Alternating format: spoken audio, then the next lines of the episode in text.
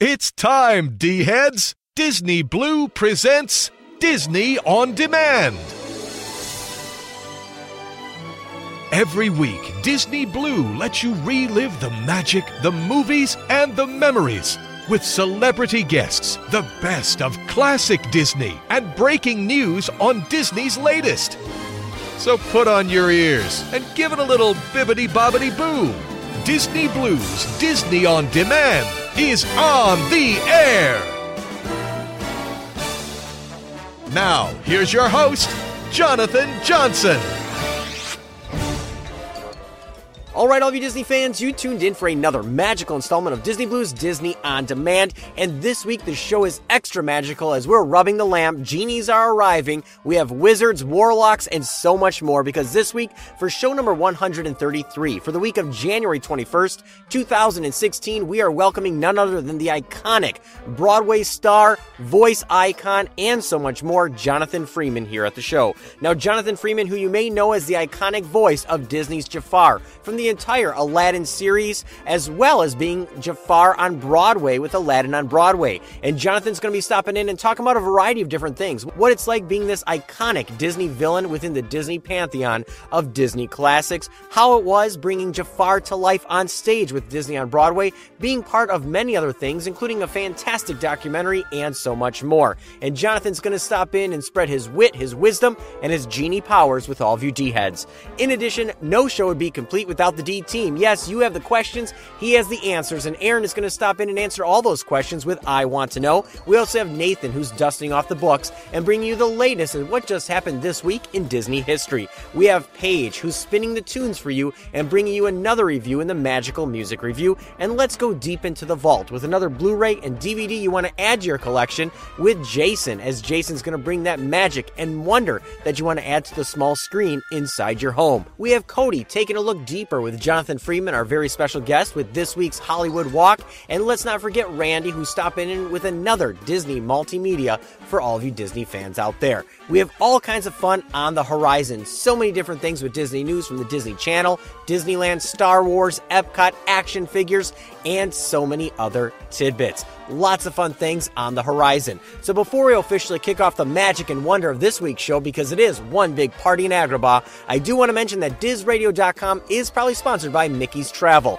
Mickey's Travel is going to give you all the best Disney travel advice, help you book those trips, make it the most magical and wonderful for your Disney trip. They have experts who are going to walk you through every step from dining reservations, getting those tickets to resorts, and more. And just for mentioning Diz Radio, they have all kinds of freebies for all of you from autograph books, lanyards, and all kinds of goodies. So definitely check them out. It's 100% free. Check them out at Mickey's Travel, the official sponsor of Diz Radio. So, all of you D heads, with that said, it's time to dust off that lamp, rub it real good, get the genie to arrive because we have all kinds of fun. So, let's officially have that party kick off here in Agrabah for show number 133 for the week of January 21st, 2016. Be right back, all of you D heads. I am excited for this one. Close your eyes and make a wish. There's a party here in Agrabah. There's excitement in the air. People pouring in from near and far. The Jasmine and Aladdin are gonna have a wedding. There's a party here in Agrabah. Everybody will be there. So if you're a pauper or a shah, do something with your hair. You mustn't wear an outfit that's naughty. A turban nuts and reveling just won't do. No earrings that are tasteless or gaudy. You're gonna look gorgeous when I get through. There's a party here in Agrabah, so I'm going to paint it down. If you want to see what colors are, follow me around. The man's getting married and it's gonna be the wedding of the century. My buddy's getting married and you're gonna see just how much I can do.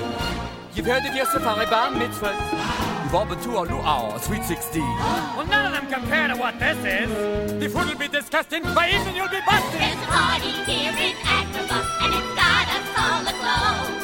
If a street rat could have come so far, maybe I could do it. Sure, there's nothing to it. There's a party here in Agrabah, but we're not sure that we'll go. For although the bride is yonder, the groom is awfully low. And now we take you down to the palace, where everyone has celebrated all night long. Without Jafar and all his malice, everybody's happy. What could possibly go wrong? There's a party here in Agrabah, and we're gonna rob 'em munching caviar. Create a small disturbance, I'll sneak up from behind.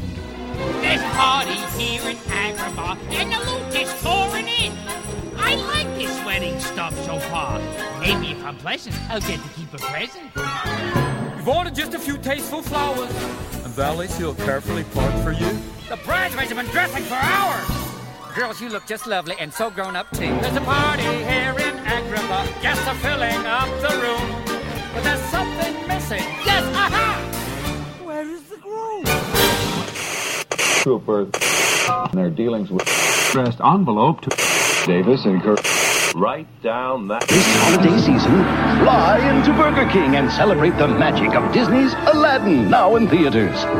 Make wishes come true when your kids take home their own genie in the lamp. Disney's newest hero, Aladdin. The lovely Princess Jasmine, the mischievous Abu, and the evil Jafar. Collect all five, one with every kid's meal, only at Burger King. But hurry before the magic of Aladdin disappears. Hello, this is Jonathan Freeman. I'm the voice of Jafar in the 1992 animated feature Aladdin and also currently appearing as Jafar on Broadway. And you are listening to Disney on Demand.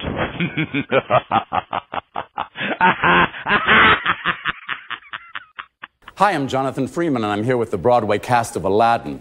And for all those of you who are villains out there, we've got a little surprise up our sleeves. Hit it!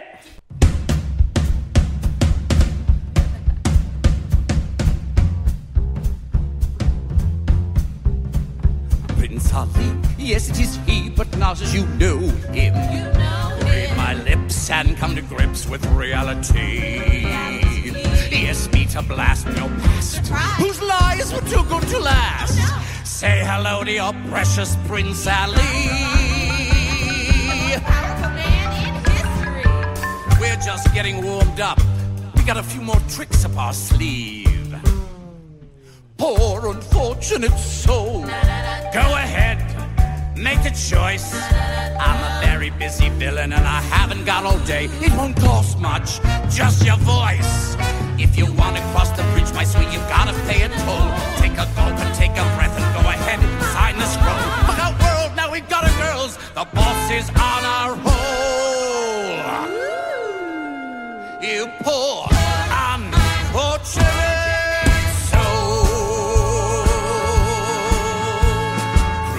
Cruella de Vil, Cruella de Vil. If she doesn't scare you, no evil thing will.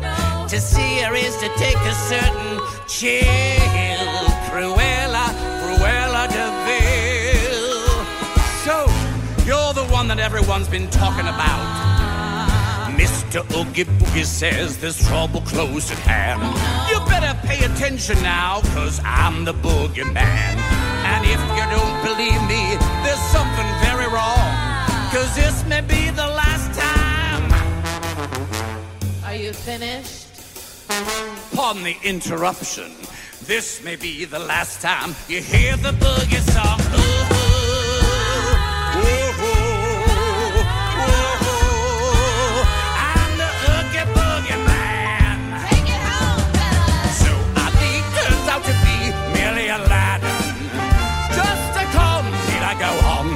from me. His personality flaws give me adequate cause to send him packing on a one-way trip. His prospects take a terminal dip. His assets frozen, the venue chosen, the end of the world. Whee! Ex-prince. I'll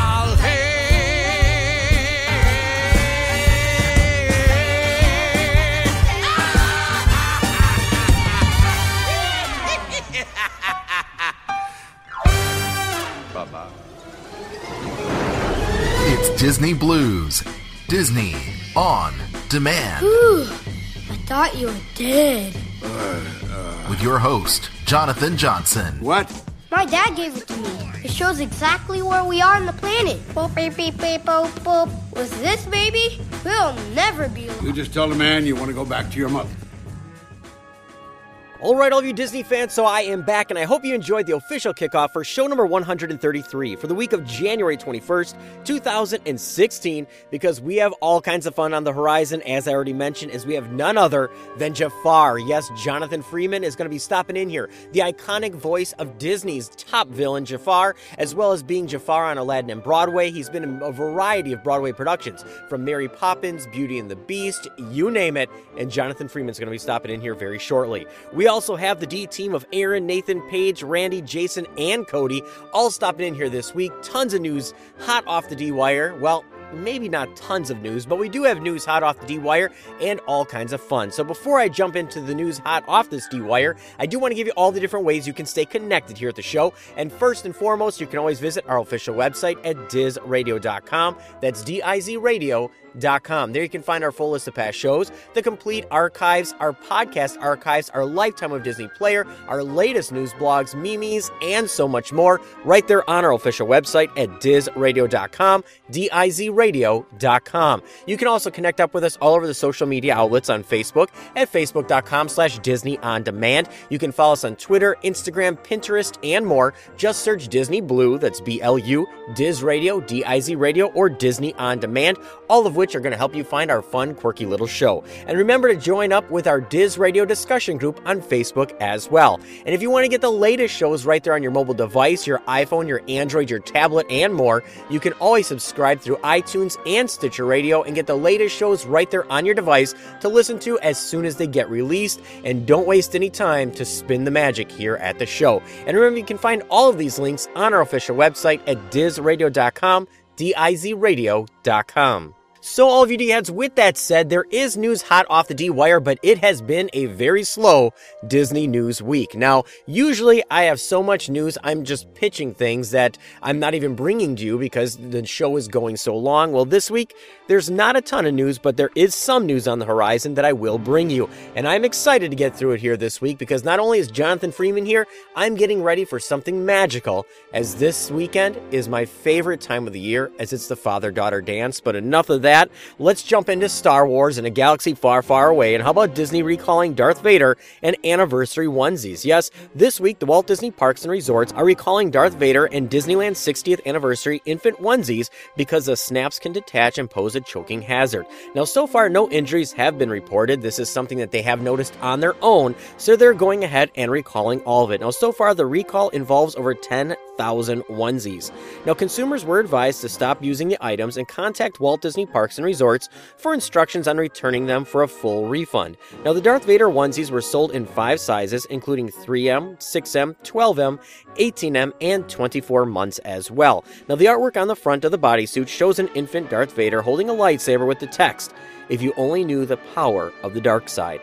Now, the Disneyland 60th onesies were sold in four sizes as well, including from 6 months all the way to 24 months. Now, the artwork on the front of that one includes Mickey Mouse, Goofy, Donald, and Pluto in front of the Disneyland castle, and the text on the front says 60th Disneyland Resort Diamond Celebration.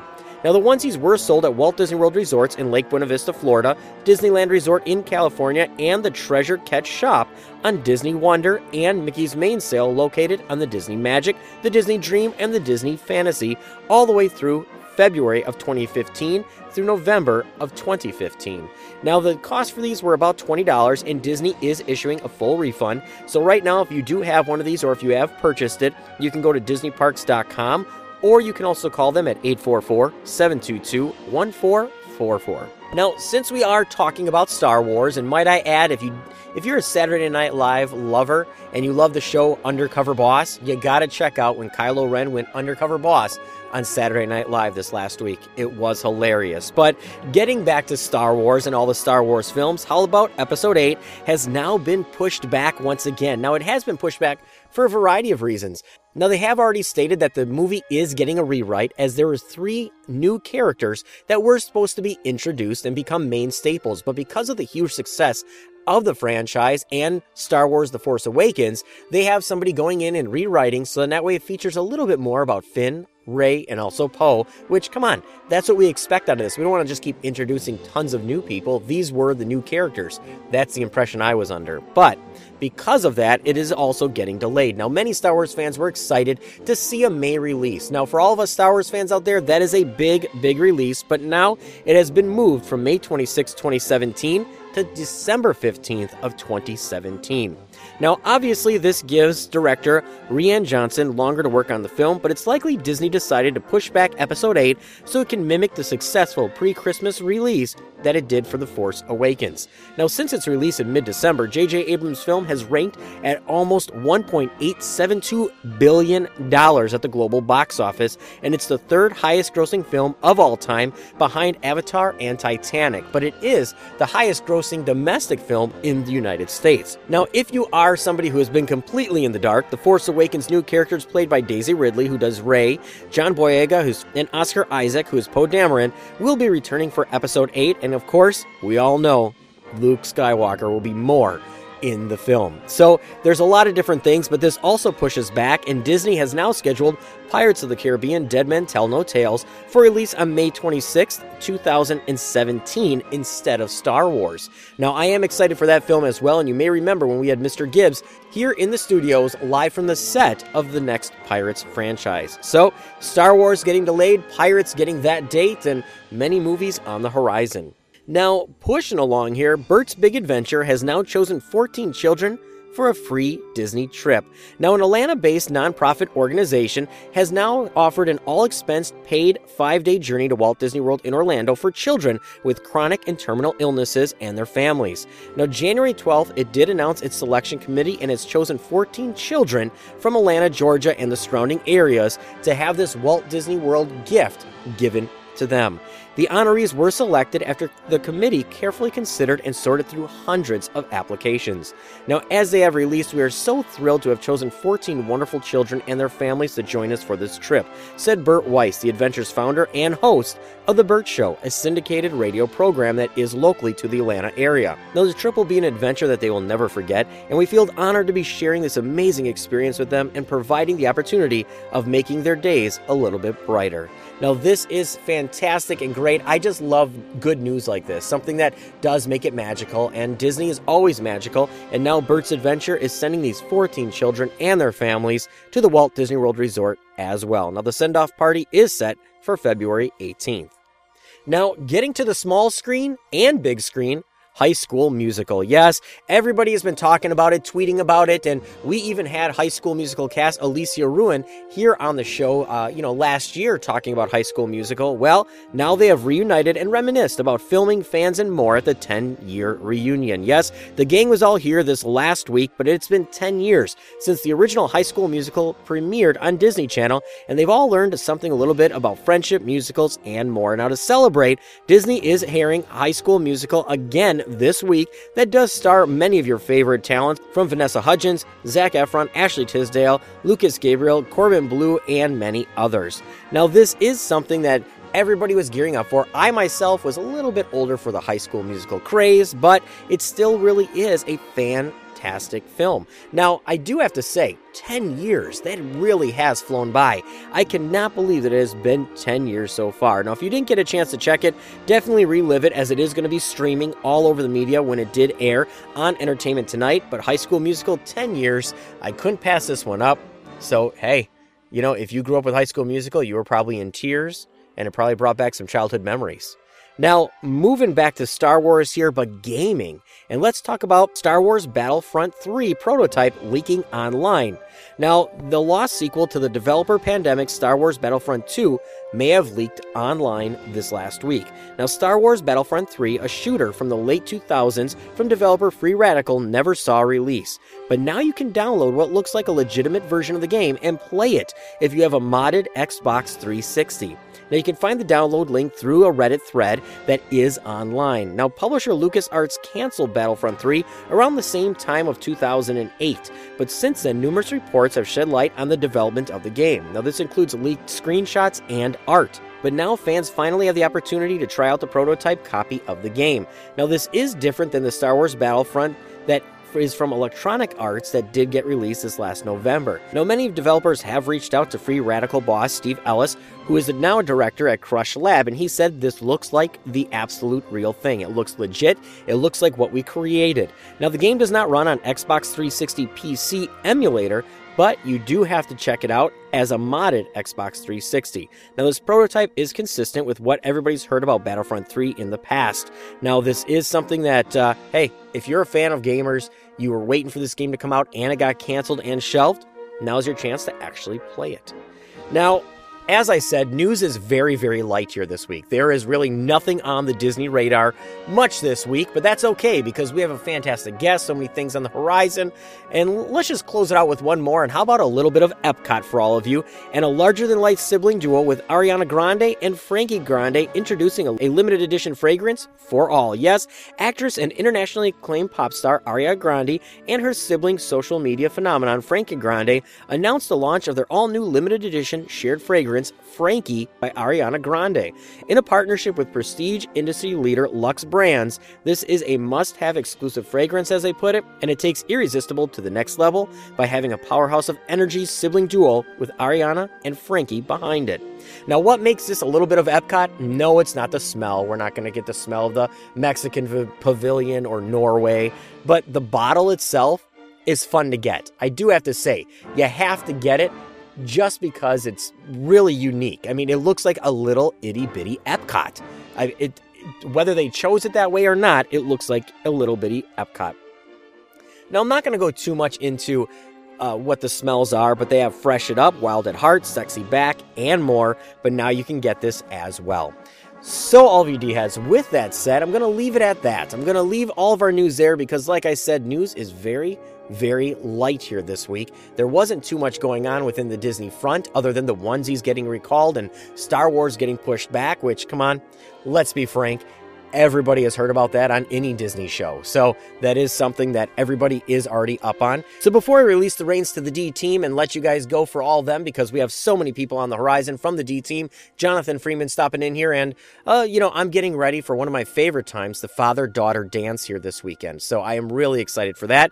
I do want to mention that DizRadio.com is probably sponsored by Mickey's Travel. And Mickey's Travel has been in business since 1994. They will help you 100% book your Disney trip absolutely absolutely free. Now, their agency prides themselves on knowledge of Disney products and many others and being distinctly named authorized Disney vacation planner. And Mickey's Travel is 100% free. It's a no fee travel agency with legendary service, knowledge, and expertise that is available to you. And if you mention Diz Radio, D I Z Radio, you will also get some extra goodies from lanyards, autograph books, and more just by mentioning our show. So definitely check them out at mickeystravel.com.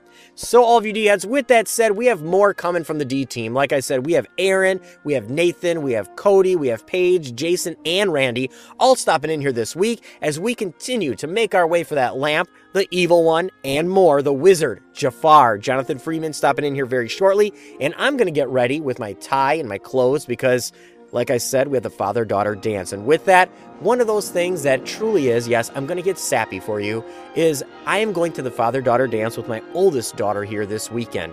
And this weekend will mark our sixth father daughter dance. Now, she is my first and my oldest, being at nine years old.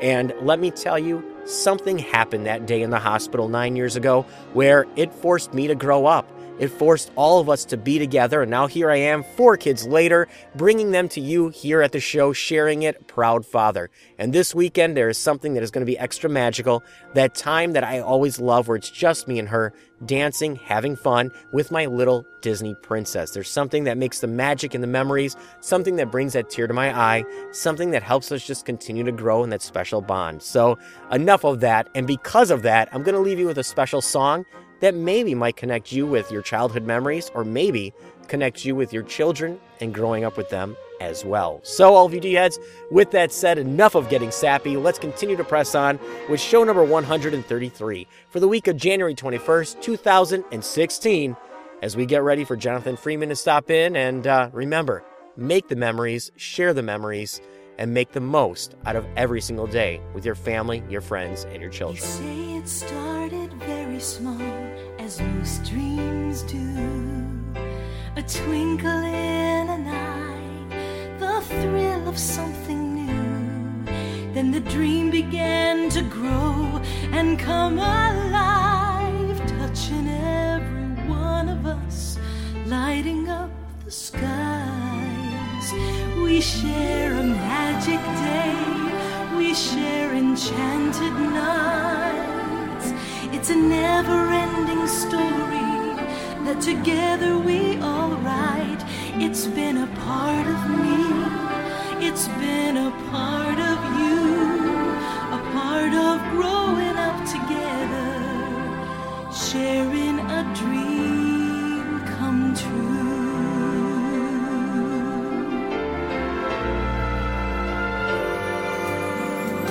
the dreamer is the lucky one who knows deep in his heart that all of us are children, believers from the start. In fairy tales and fantasies of a hundred magic years, filled with pixie dust and princesses, our favorite musketeers, We share a magic day, we share enchanted nights. It's a never ending story that together we all write. It's been a part of me, it's been a part of you, a part of growing up together, sharing a dream come true. We share a dream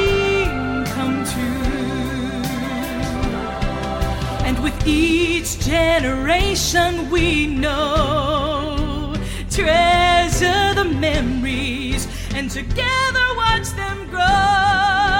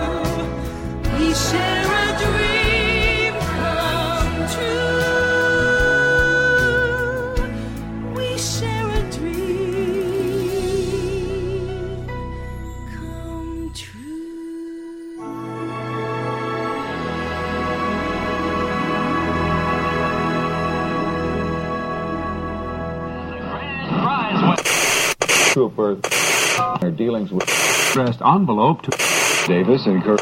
Write down that. piece. Let me see.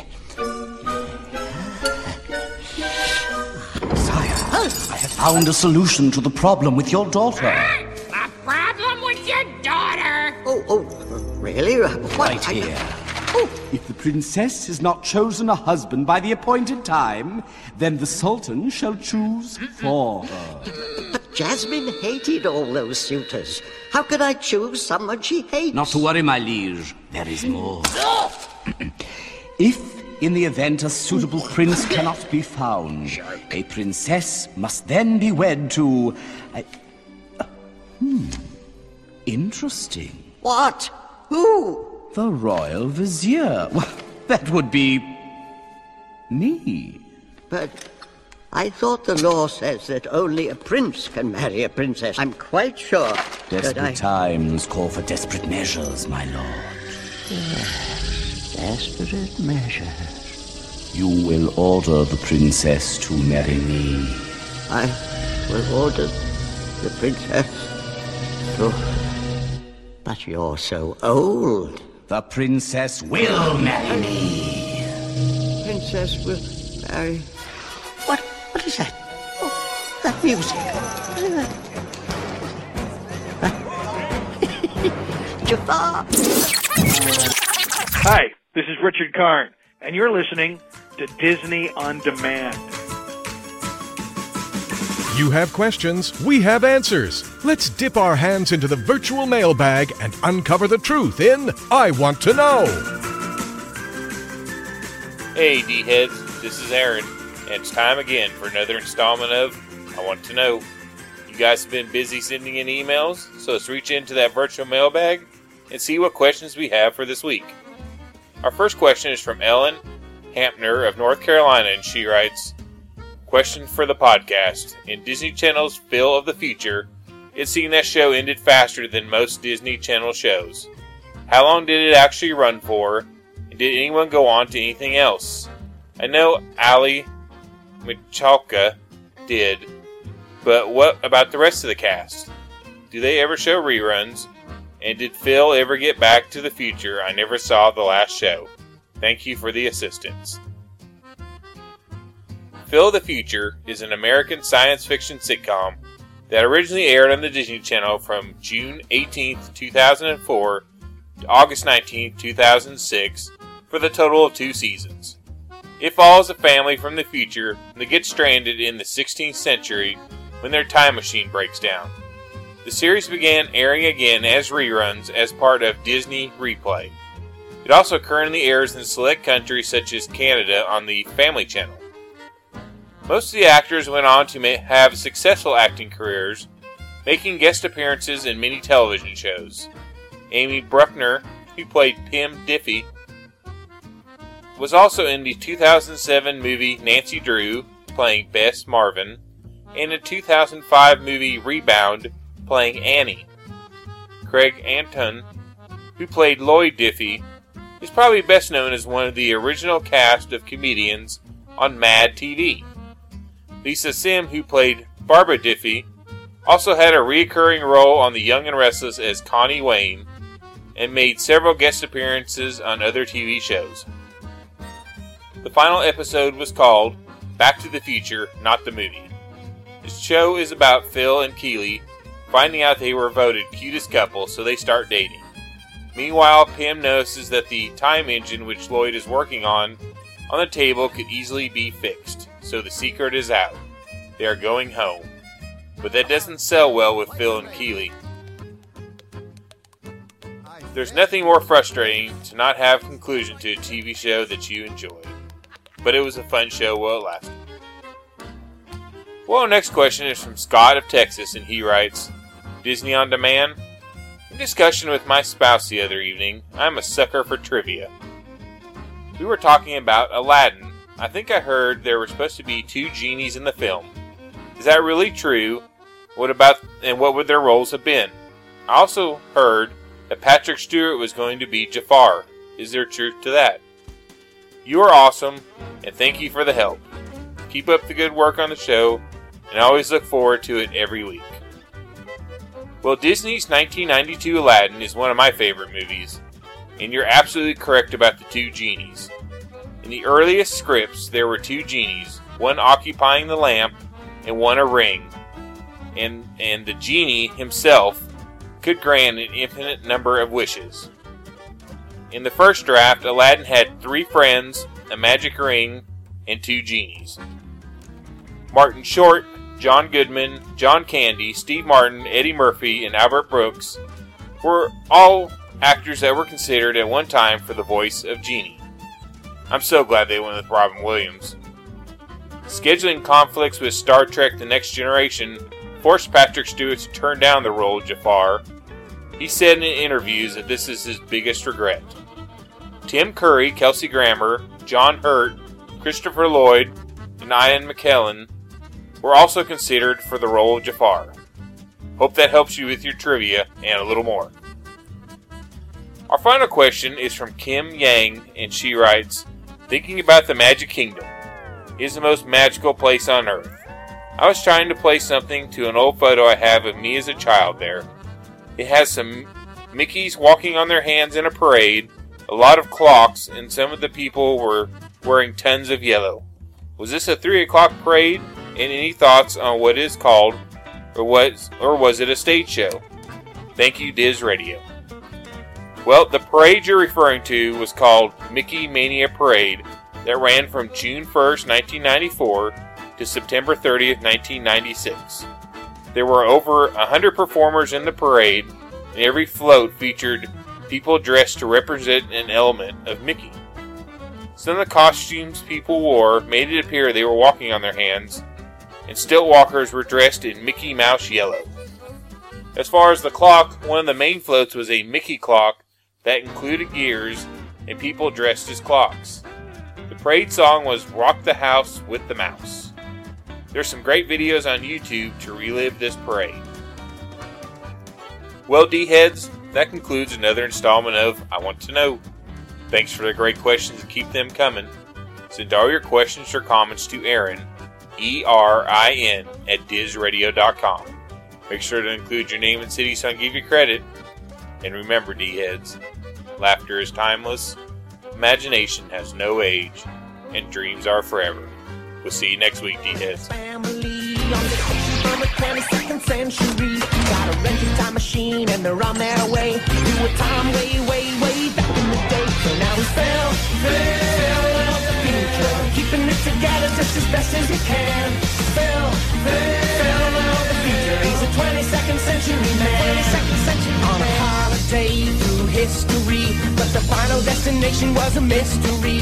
Cause something on the time machine had blown, so they ended up right here in our time zone. So now we fell, fell out future. Never knew in history just where we would land.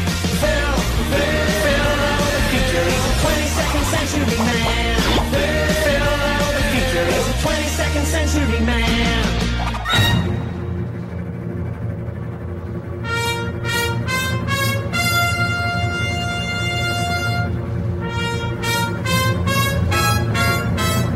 It's simple, guys. We gather a crowd. Sing, dance, put on a little show. I don't know. People paying to watch other people sing and dance? Who does that?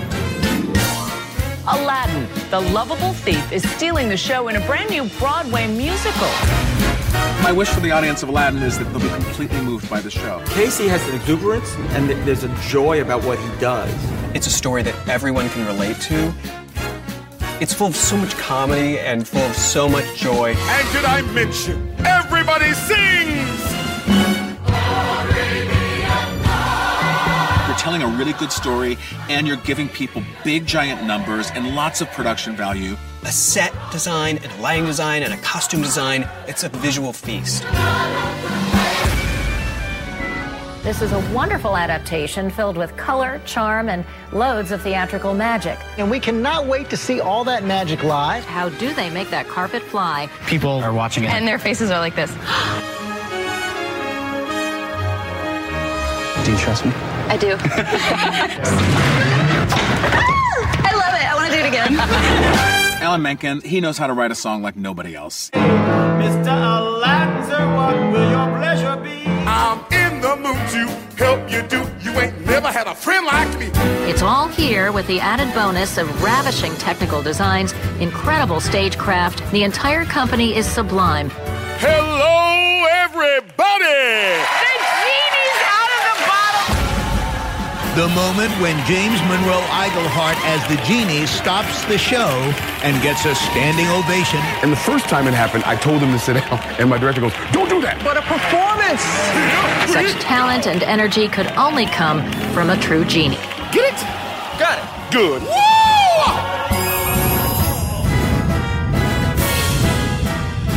Aladdin has been transformed, becoming the biggest new hit of the season. I've got to say, the surprise hit of the season. You are right.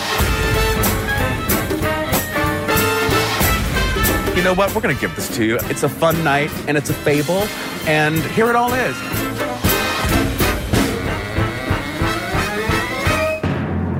Wish me luck!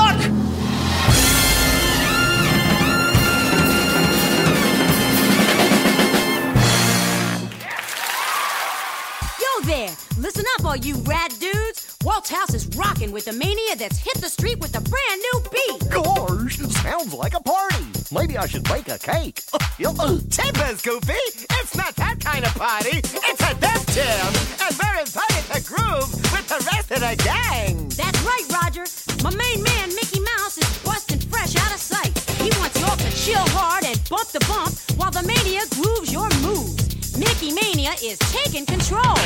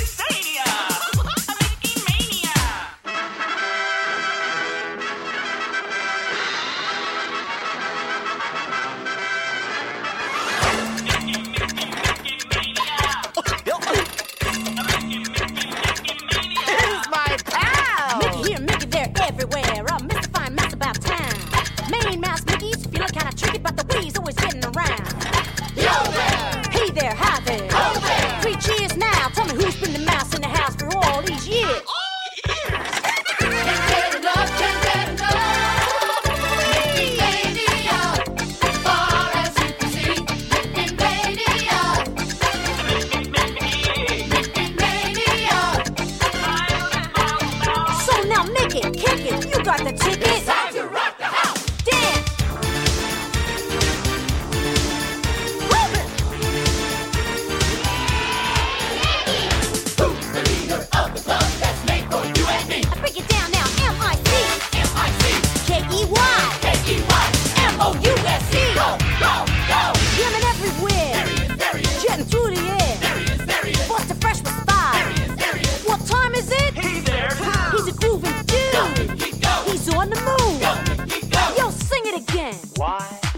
Because we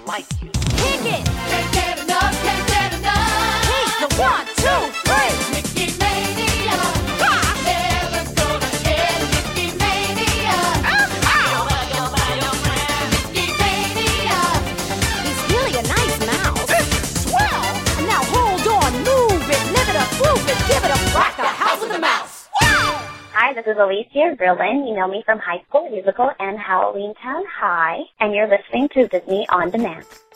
Hi again, D-Heads. Welcome to another installment of This Week in Disney History. I am Nathan, and ready to take you through another segment's worth of historical Disney facts and potential trivia. So as always, branching off that, let's begin. Kicking off this week, let's begin with a throwback to This Week in Dis Radio history, with show number 97 from January 2015 featuring the voice of Disney himself, Mark Elliott. So, coming soon to a downloaded podcast near you is this nostalgic throwback to the classic days of Disney trailers and many voiceovers in general. Throwback now and listen in. Now, starting out this week in Disney history, we begin in 1882 when Alan Alexander Milne, the author and creator of Winnie the Pooh, is born in London, England. In 1904, film star Cary Grant is born under the name Archibald Alexander Leach in Bristol, England. In 1913, legendary actor, singer, comedian Danny Kaye, the host of the 1982 television program Epcot Center, The Opening Celebration, is born in Brooklyn, New York. In 1930, while Walt is in New York, animator Ub Iwerks informs Roy O. Disney that he wishes to leave the Disney company as soon as possible. Roy is stunned but offers Ub $5,000 for his 20% share of the company. In 1931, actor James Earl Jones, the voice of Mufasa in Disney's The Lion King, and its sequel, The Lion King 2 Simba's Pride, is born in Arkabutla, Missouri. Also, we can't forget one of the most villainous and memorable voices of all time, Darth Vader himself. In 1946, Disney animator Frank Thomas, one of Walt's nine old men, is discharged from the Army Air Corps. Enlisted in the service since December of 42, he will return to work at the Disney studio in April of 46. In 1956, actor, director, and singer Robby Benson, the voice of the Beast in Disney's animated Beauty and the Beast, is born in Dallas, Texas. In 1964, teacher turned Major League Baseball pitcher Jim Morris is born in Brownwood, Texas. His story was the subject of Disney's 2002 release, The Rookie, starring Dennis Quaid. In 1977, Disney's original Freaky Friday, starring Barbara Harris, Jodie Foster, and John Astin, is generally released. In 1978, Junius Matthews, the voice of Rabbit for Disney's Winnie the Pooh from 1966 to 1977, passes away in Los Angeles, California. He also provided the voice of Archimedes the Owl in Disney's 63 feature, The Sword and the Stone. In 1980, actor, screenwriter, and composer Jason Segel is born in Los Angeles, California. He co wrote the screenplay and starred in the 2011 comedy The Muppets. In 1991, Eastern Airlines, the official airline of Walt Disney World during the 70s, officially shuts down. Just before Walt Disney World opened in 71, Eastern established itself and its service at Orlando International became the official airline of the company through 1987. Starting in 72, Eastern sponsored the Tomorrowland attraction If You Had Wings. In 1996, although open since October 1st of 1995, Disney's Vero Beach Resort holds its official grand opening ceremony. In 1997, Disney legend Adriana Caselotti, who supplied the voice and personality of Walt Disney's first feature-length cartoon heroine, Snow White, dies at her home in Los Angeles, California, following a battle with cancer. She was 80 years old, and Caselotti was 19 when she became the voice of the famous title character in Walt Disney's Snow White and the Seven Dwarfs. In 2006, 7.7 million viewers approximately watched the premiere of Disney Channel's original movie, High School Musical. In 2015, Strange Magic, an animated feature by Lucasfilm distributed by Disney's Touchstone Pictures, is released about goblins, elves, fairies, and imps in their misadventures sparked by the battle over a powerful potion. The film features the voices of Alan Cumming, Evan Rachel Wood, and Kristin Chenoweth. And we're going to end this Disney History Week D Heads with 2016, when today, actually, High School Musical made its debut this week, and now the Wildcats story is officially 10 years old. Well, D Heads, that's all again for this week in Disney history. Hope you enjoyed and learned something new maybe you didn't know. Feel free, as always, to email me at nathan at dizradio.com. As always, have a great week and see you real soon. All the magic of Disney's newest adventure, Aladdin. Yo, let's have some fun. Here's beautiful Princess Jasmine with Aladdin and Genie.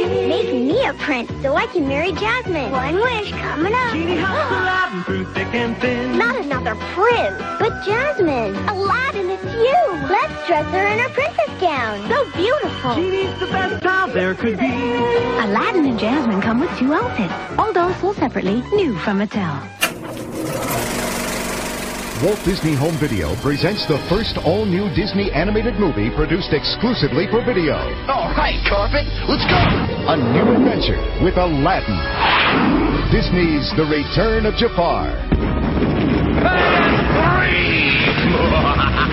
Jafar is back, and he's out for revenge. I'm arranging a little surprise for Aladdin. Now, Aladdin will have to use all his tricks to face his biggest challenge ever. So join all your favorite characters Aladdin, Jasmine, Iago, and the Genie. Did you miss me? It's Aladdin in Disney's The Return of Jafar. I love it! Oh, my siestas are getting shorter and shorter.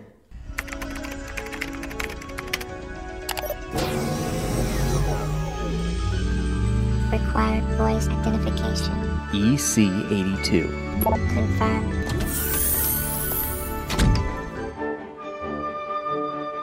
Hey gang, it's me again, Jason. Welcome back down here to the vault, where I can show you the world of Blu ray in 10 minutes or less. Unless I really get in a roll, and well, you know what happens. I'm glad you've taken the time to see what treasures I have in store for you this week. You needn't look far when it comes to our guest for the vocal talents that he possesses. Let the Jonathan Wars commence as Freeman versus Johnson begins. I'm not calling this one, it's too close for me. However, in this corner, I have the winning 1 2 combination as The Return of Jafar and Aladdin and the King of Thieves has been released on a three disc Blu ray combo for the Disney Movie Club. I'm sure it will be available soon in other stores, but if you are a Movie Club member, this is the perfect way to get the Aladdin trilogy in the palm of your hands. I couldn't be more excited to add this to my collection. It seems to be the diamond, in the rough so to speak, that I've been missing. So, with the voice of Jafar upstairs, I felt it was only fitting to honor the great voice himself with his own movie the 1994 direct to video sequel, The Return of Jafar.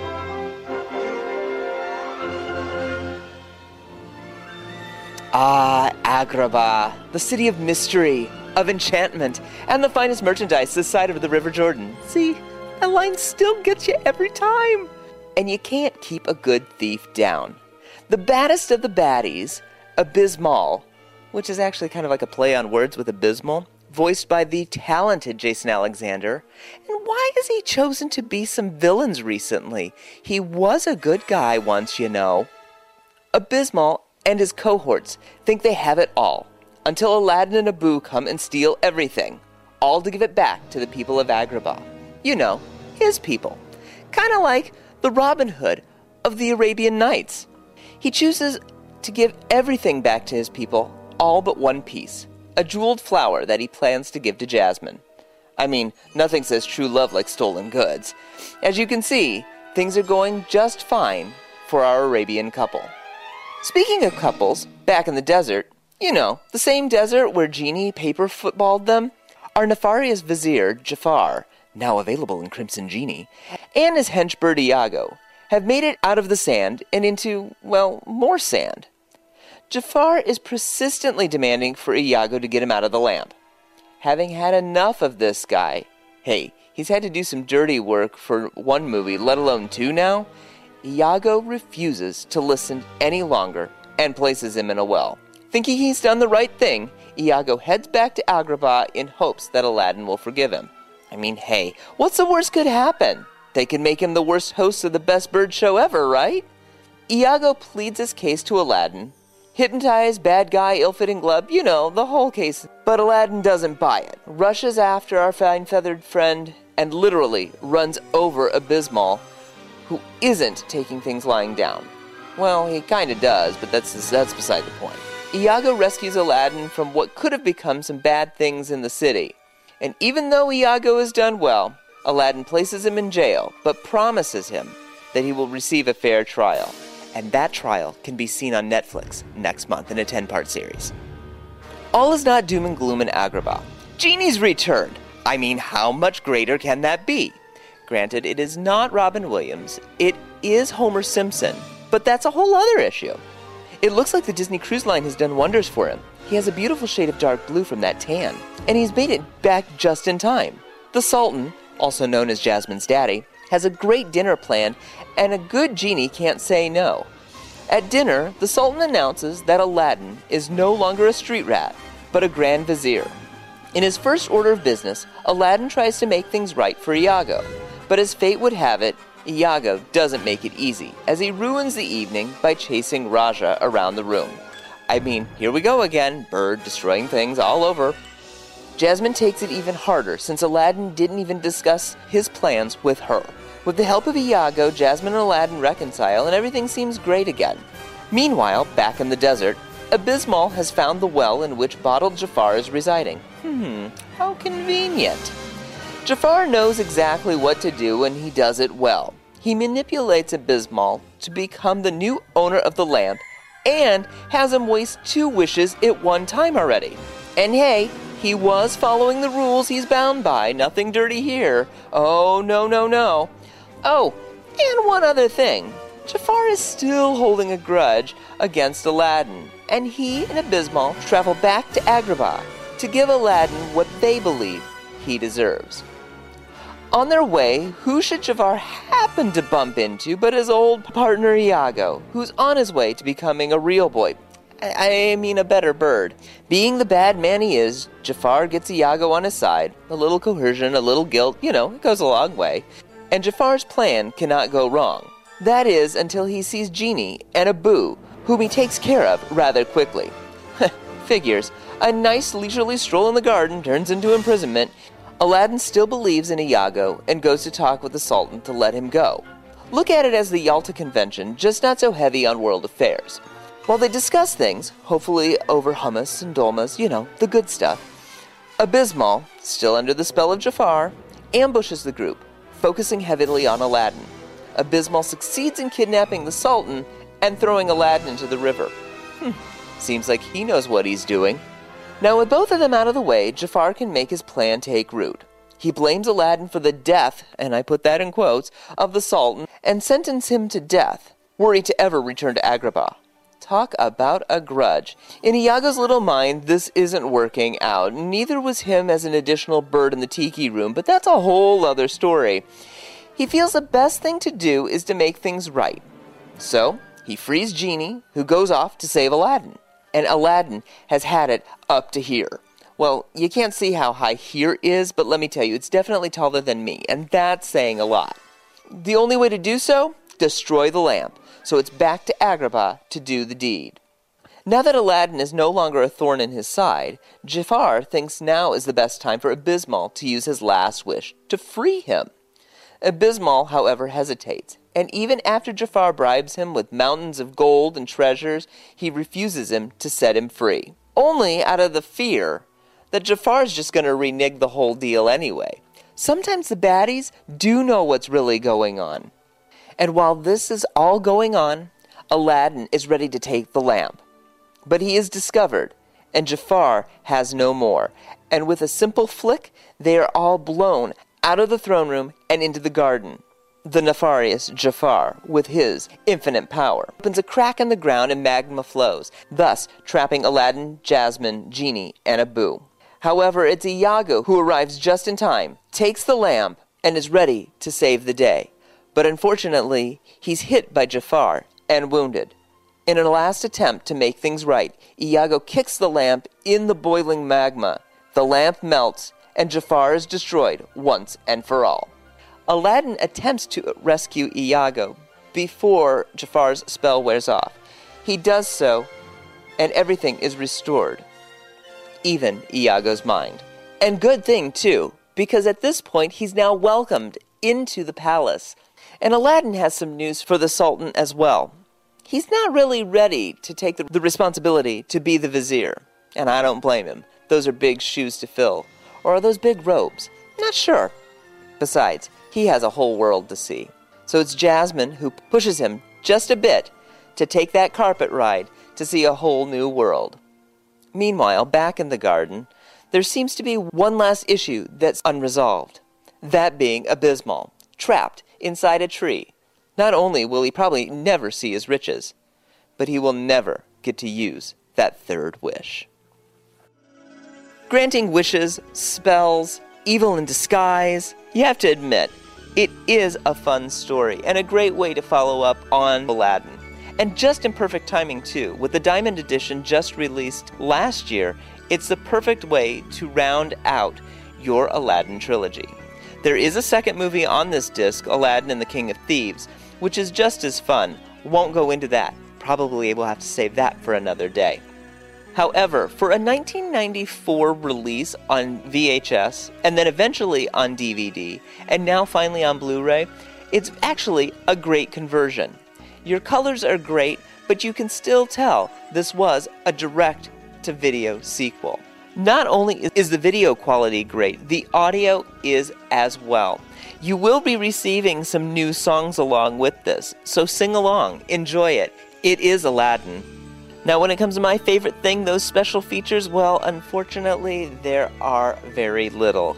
Actually, the only thing that I can say would be the positive to the Blu ray features. You'll be able to do a Disney song selection. That's it. Choose your favorite song, sing along. I can understand both of these were VHS original sequels.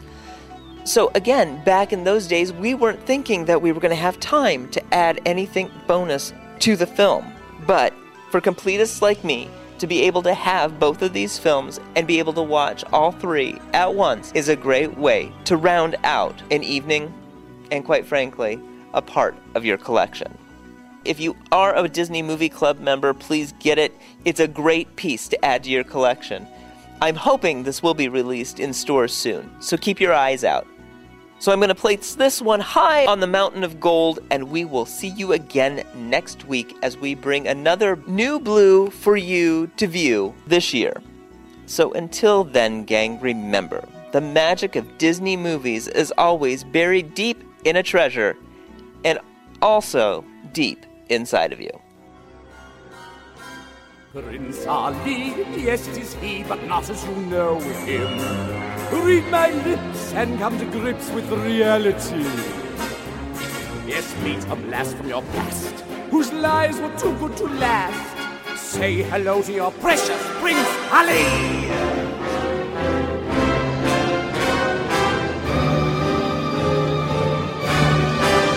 So Ali turns out to be merely a ladder. Just come, need I go on? Take it from me. His personality flaws give me adequate cause to send him packing on a one-way trip so his prospects take a terminal dip. His assets frozen, the venue chosen is the ends of the earth. Ex-prince Ali.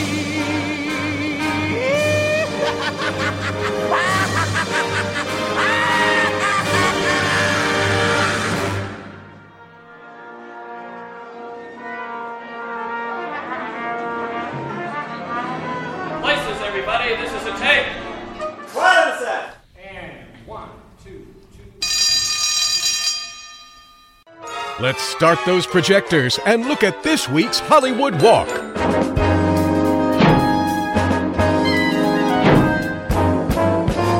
Lights. Camera.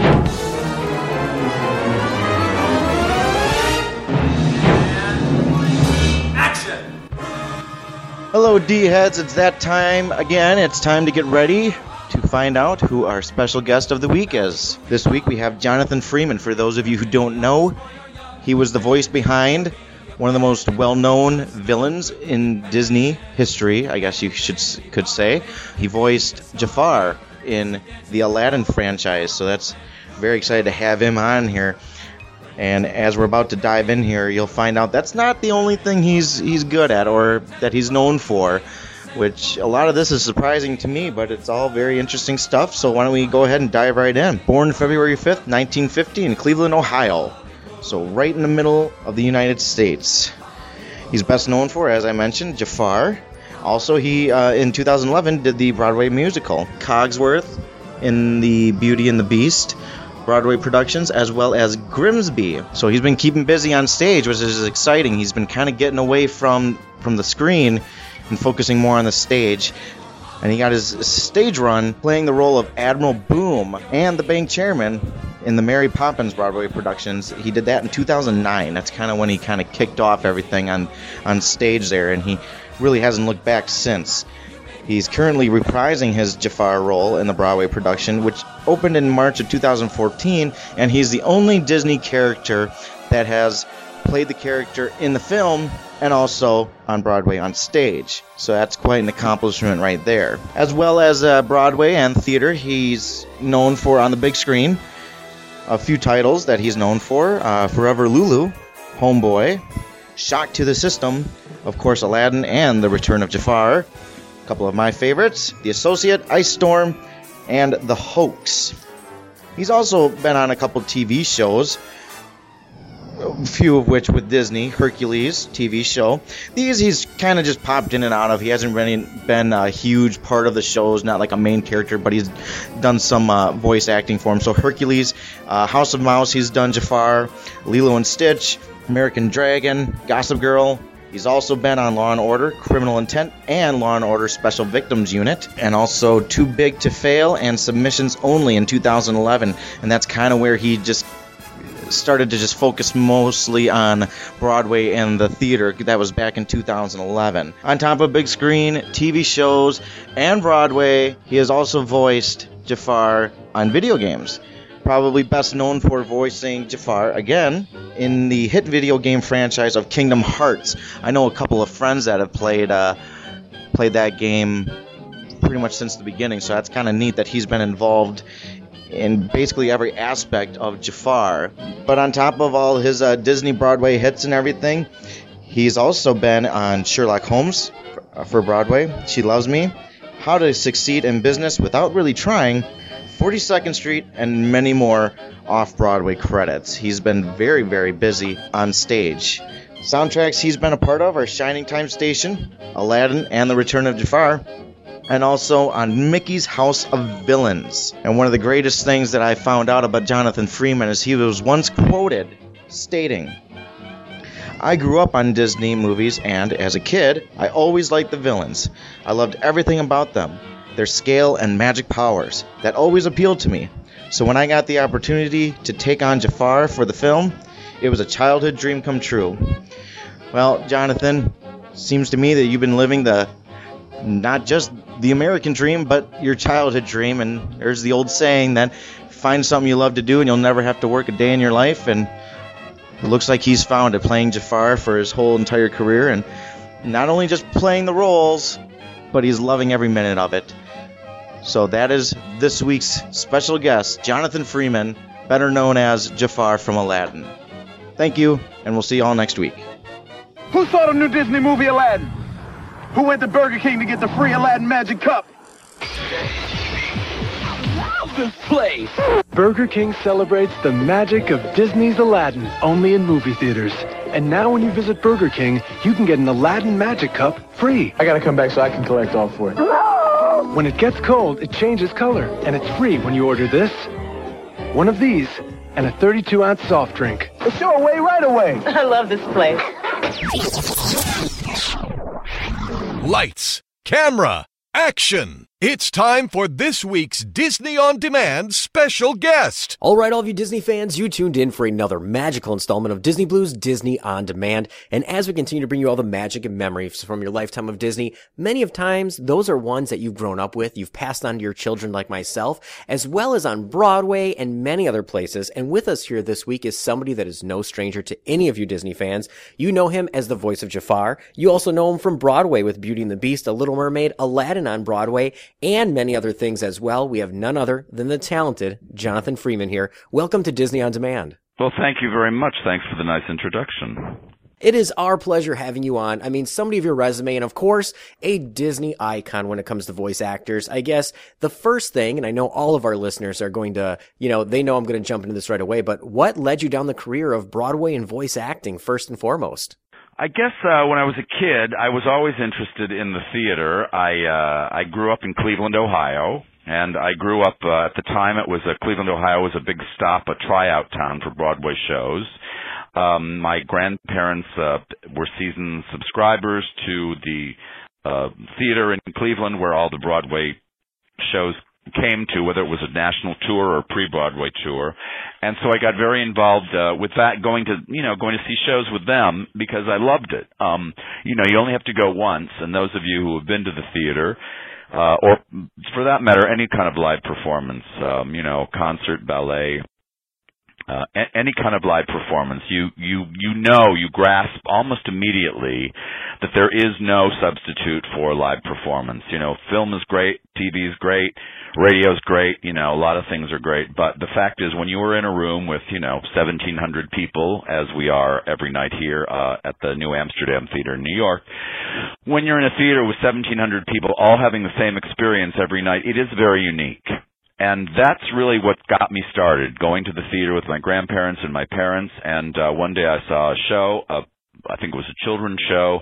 And I said to one of my parents uh, I think I'd like to do that. And the next day I was enrolled and I was probably about I don't know 8 7 or 8 years old at the time. And I started taking classes in children's theater uh in Cleveland and then working at various theaters around the Cleveland area. And I did it all through you know high school till I was 18 and graduated and by that time I decided I wanted to be an actor and I went to uh school and um studied acting and then I put my dog in the car and moved to New York. well, you know, How's that for an answer without taking a breath? well, you know, that goes to show that, you know, you're a true showman. Don't even take a breath. You go right into it. And, you know, like you said, being part of like Broadway and seeing those shows, there is something that is just lively and fun and full of energy and having that initial reaction from the crowd. It's hard not to thrive off that.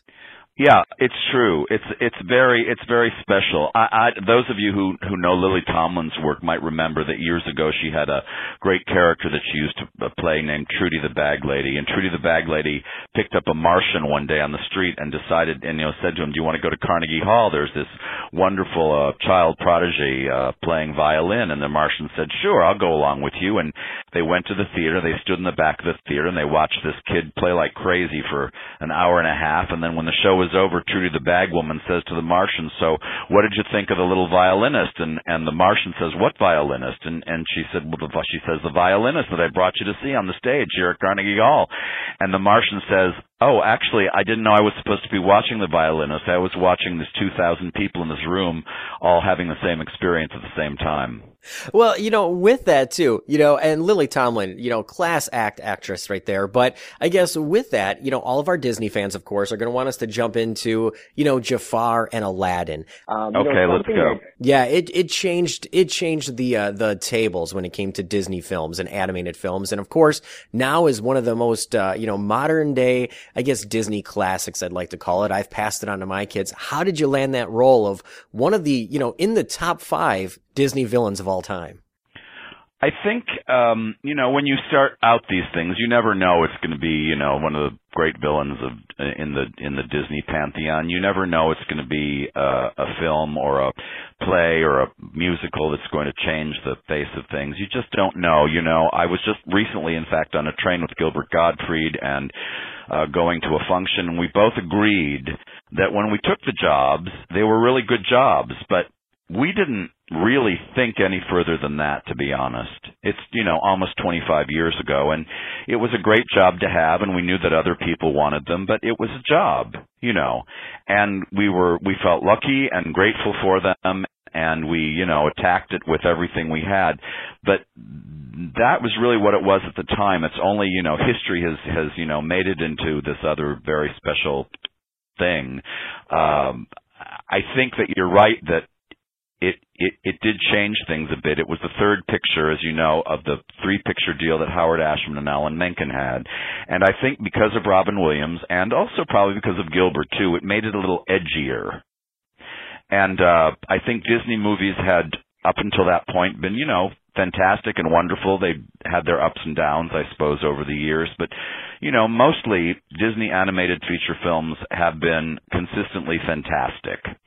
Uh, I do think though with with with Aladdin, it did sort of change a bit in that way. I think it was the time was right, and I think that the the people they hired were right, and uh, and it just sort of became it became what it is. But it you know because of a of, of a strange and uh, con- confluence of things that coming together that no one could have could have imagined. Um, so, you know, I don't know. I grew up watching Disney animated movies, and I was always always attracted to the villains, and not because I was like a mean or nasty kid or anything, but I I really they they appealed to me. Those characters appealed to me. You know, it's it's um we're like uh uh uh I don't know. I mean, not every not every young boy and girl wants to be the prince and princess, you know. Uh there's something about those characters that appeals to to a lot of kids, I think. I think their size, their you know, the scale at which they operate, the um you know they're they're uh most of them have kind of a a, a strange uh natural for them anyway cruel beauty that uh sort of um, is uh, a, a, a very strong uh, a, a kind of a, a, a cruel beauty, I like to say, that is very appealing to um, to to uh, to kid, kids especially. You know, they have magic powers. They you know are usually have dynamic um, uh, dynamic uh, uh, wardrobes. They have fantastic places that they live, whether it's in a crazy cave under the sea or some weird castle up in the air. And they also have, you know, these um many of them have anyway, uh magic of some sort, which is usually black magic that makes it much more interesting. I don't know. I just think that all of that, you know, as a kid made me very interested in them and I played those kinds of characters growing up and then uh you know, the time came. I, I just was in New York at the right time, I guess, and I had auditioned for other Howard Ashman and Alan Menken projects for Broadway and off Broadway, and never landed anything. And I went in to audition for this particular one, and uh, again, all the stars seemed to align. It was a character that I was familiar with, in a sense. I knew what to do with it, and um, it just it just happened. Well, you know, and with that, like you said, it's one of those where everything aligned up, uh, connected, and of course, there is always something for those Disney villains. All of us have our favorite Disney villain, of course. And with Jafar, is there one? I guess. Hold it, hold it, hold it. Who, let me just stop you there. Who's your favorite Disney villain? Oh you my can be truthful. Well, well, you know, I guess in, in mine, I, I actually go a lot less known. One of my also all-time favorite Disney villains is actually the Horned King from the Black Cauldron. Oh sure. Oh yeah. That's a good one. it's a good one. I think there's yes, there's something just down and dirty and mean about him. I think it's interesting that even in the projects, if you don't mind my saying so, like the Black Cauldron, that may not have been, let's say, as successful as others, the villains are almost always successful. You know what I mean? They hold their own. Their their meanness gets them through even projects that may, in some cases, be weaker than others. Definitely. Well, you know, and with that, then I guess what is? Do you have one Jafar moment that's still your favorite when you see it on screen? I'm not sure that I do. I mean, I I have I don't sit around and watch it every day to be honest, and uh I I haven't even you know it was just re-released on Blu-ray, and um I I saw little pieces of that you know during the press junket. Um, I have to say it was all pretty delicious. I I I took to it like a duck to water, and uh and and I loved it. Um I would I would be really I would really hate to have to you know people ask you like what's your favorite line? What was your favorite you know moment? You know there's there's just so many. There are really a lot of them. You know my most abject and humble apologies has always been one of my favorite lines. Um uh, I don't know. There was so much nonsense with Gilbert, you know, that was that just we had a great time in the studio together. It worked really well. Um, I don't know. Many people may or may some people, some of your listeners may know that uh, I I actually played Iago on an early recording of a song called "Humiliate the Boy" that didn't get used. It was the last song that Howard Ashman wrote before he passed away, and you can hear me on that recording being both Iago and Jafar. Uh, by um by getting Gilbert to play Iago and letting him have um you know um one psychotic break after another. It helped me a lot. It really gave me something to push against and it and it allowed Jafar to get really smooth really cool really mellow and mostly until he cracks up at the end uh you know gave me something that was very opposite from just screaming and yelling which um they let Gilbert do. So I it my performance it improved immeasurably once Gilbert came onto the scene. Well, you know, and with that too, you know, like you said, you guys got to play off each other. And of course, Jafar has now gone on into the Disney pantheon with, you know, you had two movie sequels after that, Kingdom Hearts, numerous voiceover for the parks and whatnot. Um, I guess, does, does it ever amaze you going out there and you just see all these generations of, uh, children of all ages who just, uh, still just thrive at this movie that is, like I said, it's one of the, uh, you know, one of the top Disney movies that is going to be passed on for generations. Yes, it still amazes me. I, I'm not. I, I'll. I'm the last one to be um, to be blasé about it. I, I am. I am amazed. I, I feel. I feel very lucky and uh, privileged to have been able to to help create uh, this character. And um, you know, it, it's there. It's always going to be there. And um, now I'm doing it uh, live in person on Broadway, which has been an interesting um, uh, uh, part of the journey. We've been together a long time, Jafar and I. Um, so yes, it's quite amazing, and I and I am um, I'm constantly amazed by it. I, I, I can't tell you. I, I just I, I can't be blasé about it because it's been such a big part of my life, and I've done a lot of other stuff. You know, I've continued to work. I've been lucky enough to continue to work in the American theater and television, and film, and and um, I really uh it's it's an extraordinary character. And by the way, I once bumped into uh Jerry Orbach on uh, 8th Avenue here in New York City with a mutual friend of ours who introduced us and he even said and it was at the height of his career when he was doing um uh uh Law and Order um in addition to all of his other uh, wonderful things. It was it was on it was that day on the street that he said to me, you know, everything I do, there's almost nothing that equals me playing Lumiere in Beauty and the Beast. So it does make a big impact on the person who does it. You know, you you you must I, I think it's I think it's a good thing to remember. Most people I think are not blasé about it. Um I haven't asked every other Disney villain or every other character, but I I would I would bet you almost anything that they would um that they would say it's made a big impact on their life. Definitely, you know, and like you said, you touched base upon, you know, aside from just having it, uh, you know, be on the screen and having it touch their lives, like you said, you know, you were part of a variety of different Disney Broadway productions from Beauty and the Beast, Little Mermaid, Mary Poppins, but of course, Aladdin on Broadway. What was your initial thoughts when you heard that they were going to bring this to Broadway as a big full stage musical? Well, um, don't forget when we first made the film of Aladdin, there was no theatrical division of, of Disney. It didn't exist yet. Uh, the first show that they did on Broadway was uh, Beauty and the Beast, and it was very successful. I think it ran for 17 years or something like that. Um, and um, I, th- I think that when they mounted that production of Beauty and the Beast originally, and then all the all the other things they did, I think I kept hoping that perhaps they would do Aladdin. And I think I once had a conversation with somebody at Disney about it, and they said, "Well, well, we'd love to. I think it would be too expensive, too difficult, to you know whatever. It's with all the magic and the genie, and how do you tackle you know the animals and the so I think that they always wanted to do it. I think that they they always thought it was a I don't I, I think that they recognized that you know uh, it was one of their better projects too. But I think again, you know, all the stars had to align. They had to it had to wait its turn until all the creative the right creative team was available and the creative team was able to sit down and say, okay, this is how we can do it and turn it out. Uh, you know, change a a uh, a um action adventure movie into a musical comedy. Uh, and they got all the right people, obviously, because it works like gangbusters. It just opened in Tokyo, the same production in Japanese, and it's a huge success. Just opened in Germany in German, and a, with an all-German company, huge success there. And it's about to open in London on the West End, and then Australia, and then it'll be in the United States on a big tour. So I think they found the formula, and they found the formula by finding all the right people to do it. Um, and so I was glad to be included, and I was also glad that they did it when they did it because I'm starting to get a little bit old to be doing it. I think.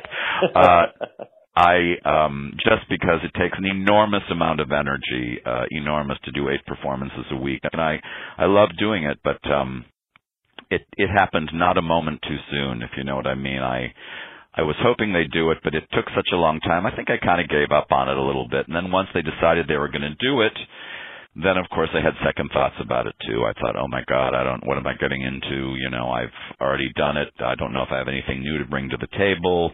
It's going to be all new people. You know, don't forget when we went to work on the, this production, this, uh, this production of Aladdin for Broadway, there were only one or two people left who had also worked on the project that, you know, were going to be working on this project. So I kind of felt a little bit like odd men out fish out of water, you know, um, wasn't sure whether or not it was going to be successful for me or for them to have me doing it. Well, you know, and with that too, you know, you really did bring him to life on stage and whatnot. Um, did it feel completely different to, you know, jump into the role instead of just behind a microphone, but now you had to fully embrace you fully are Jafar in the physical form? Uh, the only thing that's weird about it is that um, I I've worked I worked so long, so many years uh, with the image that Andreas Deja created for Jafar, and whenever I stepped up to the microphone to record something for you know uh, one of the theme parks or Disney on Ice or mm, God knows what else. I mean, there have been so many things, board games and Kingdom Hearts, and you know, you have the list there, I'm sure. Every time I stepped up to the mic and I went to work on it, of course, the image that I held in my head was always the Jafar that everybody knows. It was created by Andreas for Disney, and and it's a very strong image graphically. It's a a very uh, it's a it's just a in every way it's a very strong character, and it leaves you with a very strong image. And um, since I don't look like that, um, I I knew that there would have to be some concessions made. You know, I, we weren't willing to to put me or any other actor into a rubber face so that we looked like uh one of the um one of the cartoon characters. That's not uh that's not the way we do things on Broadway, if you know. you know what I mean. I mean, uh, I'm not putting down anybody that does that. You know what I mean. But that's not that that wouldn't be a successful way to proceed. I think with the for, with the musical. So we had to create something that's halfway in between me and and Jafar, and I think we're successful at coming up with something that pays tribute to the original image and um and uh you know then what I bring to the stage when I play him every night. It's different. Definitely. It is different, but it's the same, if you know what I mean. Well, definitely. You know, it is it is completely different because you know you have that visual from the animated classic that everybody knows, and of course you're bringing another level of Jafar to the stage. And with that, um, you know, many of our listeners out there, you know, as they're aware that we're going to be speaking with you, always have their own questions as well. And um, two of them that did pass our our our, our I guess our way here, of course, is one. Can you still pull off the Jafar laugh? And two, what did you think of the song "Why Me"? Uh, yes, I still do the laugh. I still do it in all different lengths and versions. And um, is that is that the right answer to that question? I, I, I, I think you answered that, you know, pretty Yeah. dead on. I think that was yeah, no, the laugh is still there. That doesn't that hasn't gone anywhere. Um, and oh, why me? Oh, uh, well, you know, why me? It, it was a wonderful song, and but it's one of I think seven songs that were written for Jafar between uh from the beginning of working on Aladdin and uh if I can if I can rattle them off in my brain, uh, I'll try to. Some of them can be found. Um, Humiliate the Boy can be found online in pencil test and storyboard form. Um, you know, they just added uh, they just added this um, song at the end of the new Blu-ray that's called um, shoot. Let me think now. Oh, it's called uh running oh no, uh, My Finest Hour, which is the song that was recorded. Okay, here we are. This is the list in order. I I kept it in my phone because I've been asked this a lot. The first song that I recorded was called Humiliate the Boy. The second song was a song called My Time Has Come. The third song was called Master of the Lamp. The fourth song that I recorded um, is called Why Me with a full uh, studio uh, orchestra, and that can also be found uh, online in pencil test and storyboard form. Uh, My Finest Hour is the song that they pieced together from remnants of a song that they had been working on at one point, and it's on the end of the Blu-ray um, in the you know the features when they stick stuff on the end of the of the movies. Um, then when we were out of town, they wrote a, a song called uh, "Running the Show" um, that we worked on, and they scratched. And then they wrote the song that I'm currently doing in the show called "Diamond in the Rough." I still sing the the reprise of Prince Ali at the end when just before he has his uh, big psychotic break. But uh, si- "Diamond in the Rough" is the song that replaced all of those songs. And then, of course, in the in the sequel to Aladdin, The Return of Jafar, there was a song that they wrote that's called "You're Only Second Rate." So that's one, two, three, four, five, six. That's eight songs that have been written in 20 for almost 25 years for Jafar.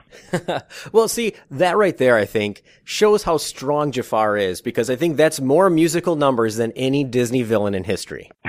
well, you know, when you put together a Disney animated feature, well, any any animated feature, what happens? It's like putting together a musical a, a musical comedy. Uh, if the if the story changes, this, meaning the you know the scene, and it no longer supports the song, then the song has to go, and then they write another one. So it's not uncommon for them to write and rewrite and rewrite. And in fact, in this production on Broadway, there are some songs that were originally written for the film that uh, were cut from the movie. Um, either in demo form or some of them were recorded and not used. Uh, rarely do they get all the way to full animation because it's just too expensive. They usually do the editing, you know, in the voice in the voicing process. But uh, there are a lot of songs that were reinstalled in this show that uh, were written originally, and there are also some new songs that were written, including "Diamond in the Rough." Well, you know, I guess with that too, you know, and being able to bring this character to life, you know, from all those songs, Broadway, the films, um, does the new Amsterdam Theater does it just feel like a second home to you now at this point? Well, um, I did Mary Poppins here for Disney for a couple of years, um, and um, the New Amsterdam Theater is a gorgeous theater. It's it's uh it's the sort of the flagship theater and residence for Disney in New York City. Um it's really incredible theater. I, I, I urge anybody that comes to New York City, even if they don't want to see Aladdin, they should come and see the incredibly beautiful theater. Although if you buy a ticket and you get into the interior of the theater, you see even more incredible theater. Uh, it's it's just a magnificent uh, um, palace. Uh, uh, really, it, it's it's beautifully put together. Disney rescued it from you know the mold and mildew and decrepitude. It was about to cave in uh, when they rescued it and um, put it back together. And um, it's it's just it's just magnificent. I can't say enough about it, but I think I probably have at this point. Um, it, but um, it does feel like a second home. I'm very glad to be here. Uh, I've spent now uh, it well two years. It'll be two. It is already two years uh, with Aladdin, and I was here for a couple years with Mary Poppins, and um, uh, you know Disney is Disney has been very good to me. I'm I'm very lucky to have uh, found them originally, and um, I feel fortunate to have continued to work for them on and off for all these years. So yeah, it is like a second home. Well, you know, and like you said earlier on, you said that, you know, no matter the age, Disney always touches somebody's lives and many different things. And we know you're busy, so, you know, push on with just a couple more things here. And one of those is you're part of a documentary that's touching somebody's life as well, correct? Yes, that's right. I'm glad you brought that up. Um, you know, many, uh, I'm trying to think how many years ago, probably five or six years ago now, maybe, uh, or more than that. I, I can't remember how long it's been now, but within the last uh, probably eight years, I got a note backstage at the theater that uh, a man named uh, Ron Suskind left for me. Ron Suskind, uh, for those of you who may or may not know, is a Pulitzer Prize winning writer. He uh, is a wonderful spent has had a huge career as a journalist and uh has written many many wonderful books and um he left me a note saying that he'd been at the theater and his son Owen who uh at the time was I think 17 uh, was a great aficionado of all things Disney. Uh, he knew the names of every actor that had voiced every Disney character for the last 50 years. He knows the names of directors and um, animators. Uh, he's quite an expert on it. And the reason he's an expert is because he fell into autism. He was an early onset autism kid and fell into autism sometime between the ages of two and three after having been normal developing. Um, and Disney animated features played a huge role in helping Owen rejoin uh, the world. Uh, he taught himself how to speak and how to relate to the world by watching Disney animated movies. And I have to add uh, something that Ron always points out, his father. This couldn't have happened before the advent of the VCR because he was able to go forward and backward and forward and backward and forward and backward. So he was able to fit words with action. Uh, and that is what they found him doing once they tried to unravel this mystery. They didn't quite know what was going on, and it took them a while. Uh, you know, their family, needless to say, was was involved every second of his life and and uh doctors and so on and so forth. And once they realized that he was self-teaching using Disney animated features, they sort of all jumped in. His family, that is, all jumped into, and his doctors too, actually, uh, and created something that they called Disney therapy. Um, so I got this note backstage, and he asked if I would mind calling his son for his birthday. It would be very uh, that Jafar had played a big part uh, in his um, in his uh, rediscovery of the world, and um, so of course I was a little skeptical about it. It sounded a bit, to be honest, a bit too fantastic to be true. It sounded a bit like a like a fairy tale, a real life fairy tale, kind of a a, a, a, fantastic story in a way. But um, I did talk to Owen and talk more to Ron, and uh, it was a story that moved me. And uh, uh, he's a, a a great kid. Uh, now young man and uh his family is very interesting uh, Ron's wife Cornelia and he has a son uh, I mean a, uh, they have another son named Walter um it's just a very interesting interesting and dynamic family. So I got very involved with them after that. I started going to Washington DC at the time where they lived to go to Owen's Halloween parties and um got to know Owen and um the story was so wonderful that I I kind of urged Ron. I said I think that this is a feature film. This is this is a this is a this is a film. I mean, I saw it from the moment he told me about it. I saw it in cinematic terms. Uh and we did a treatment which is um hopefully going to happen at some point. But in the meantime, Ron wrote the book. Basically the sort of the Bible in a way that we use for this project, All Things. It's called Life Animated by Ron Suskind. It's a it's a wonderful book, and uh, uh, I urge your your listeners to read it. I think that it's uh, it, it's a wonderful story, and it's all true, and it reads like you you just can't believe what you're reading at times. Um, and then a, a, a documentary filmmaker named Roger Ross Williams, who was an Academy Award-winning documentary filmmaker, took an interest in it, and we completed a documentary mm, not that long ago, and it was just accepted at Sundance, and it will have its premiere at the Sundance Film Festival in the documentary category on January 23rd. So I'm very excited about that, in case you can't tell, and um, proud of it, of course, because I I um I think it's a story that just will not just move people and be interesting to people, but it's really about something. It is about something important.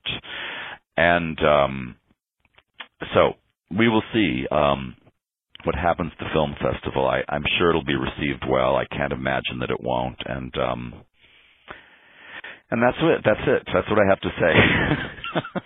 well, you know, it sounds like such an amazing story as well. Like you said, it's one of those that, you know, I'm sure that everybody's going to latch onto this, especially, you know, all Disney fans out there and so many parents dealing with autism. This is just a fantastic story. And, you know, we know you're busy, but of course, finally closing out here, I guess, with everything, you know, because you are such a busy guy. But, you know, do you have anything out there for all the fans of Jonathan Freeman, people whose lives you've touched, whether that's through Jafar, your Broadway works, this documentary, um, you know, people like myself where, you know, Aladdin was one of those fuels when I was in college for me to take up animation and I pass it down to my four kids. Do you have anything out there for anybody listening in that is fans of Jonathan Freeman, fans of Jafar, fans of all your Broadway work that you'd like to leave out there?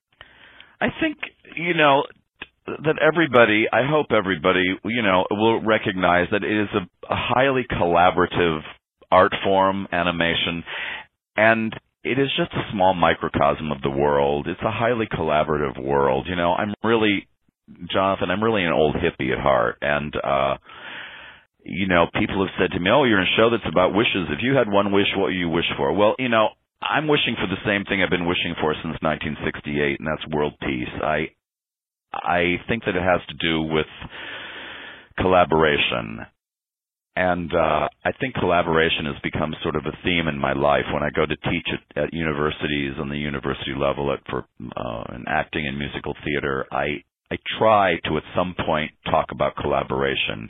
Uh, theater arts, uh, the theater is a very is a highly collaborative place. You know, it's not just people remember the actors, but you know there are countless numbers of people, set designers, costume designers, lighting designers, uh, prop designers, uh, you know, makeup people, crews, uh, lighting uh, technicians. Uh, it's it's just unbelievable, you know, the, the world that we work in. It takes you know 150 people every night to put on the show here, and the cooperation that it takes, the the um, collaboration that it takes to to put the show on, never ceases to amaze me, and I I I hope that people will recognize that collaboration in, in all things, you know, and if you're a fan of animation, then you can certainly understand what I'm talking about. Definitely. You know, well, you know, I think it's, like you said, it's one of those where world peace would always be the number one thing that, you know, could always make everything better. Well, you know, with that, in closing, Jonathan, it was our pleasure having you stop in, take this trip down memory lane, looking to the future with the documentary, and of course, more stage performances for yourself. So thank you once again for making that magic and memories for all of our listeners and so many others, and you're always welcome back anytime. Great pleasure. Thank you so much. Jafar! Sorry to spoil your picnic, boys, but I can't have any genies mucking about, ruining my plans. Don't worry, Boo. He's a genie, and genies can't kill anyone. But you'd be surprised what you can live through. you always were good for a laugh. oh, yeah?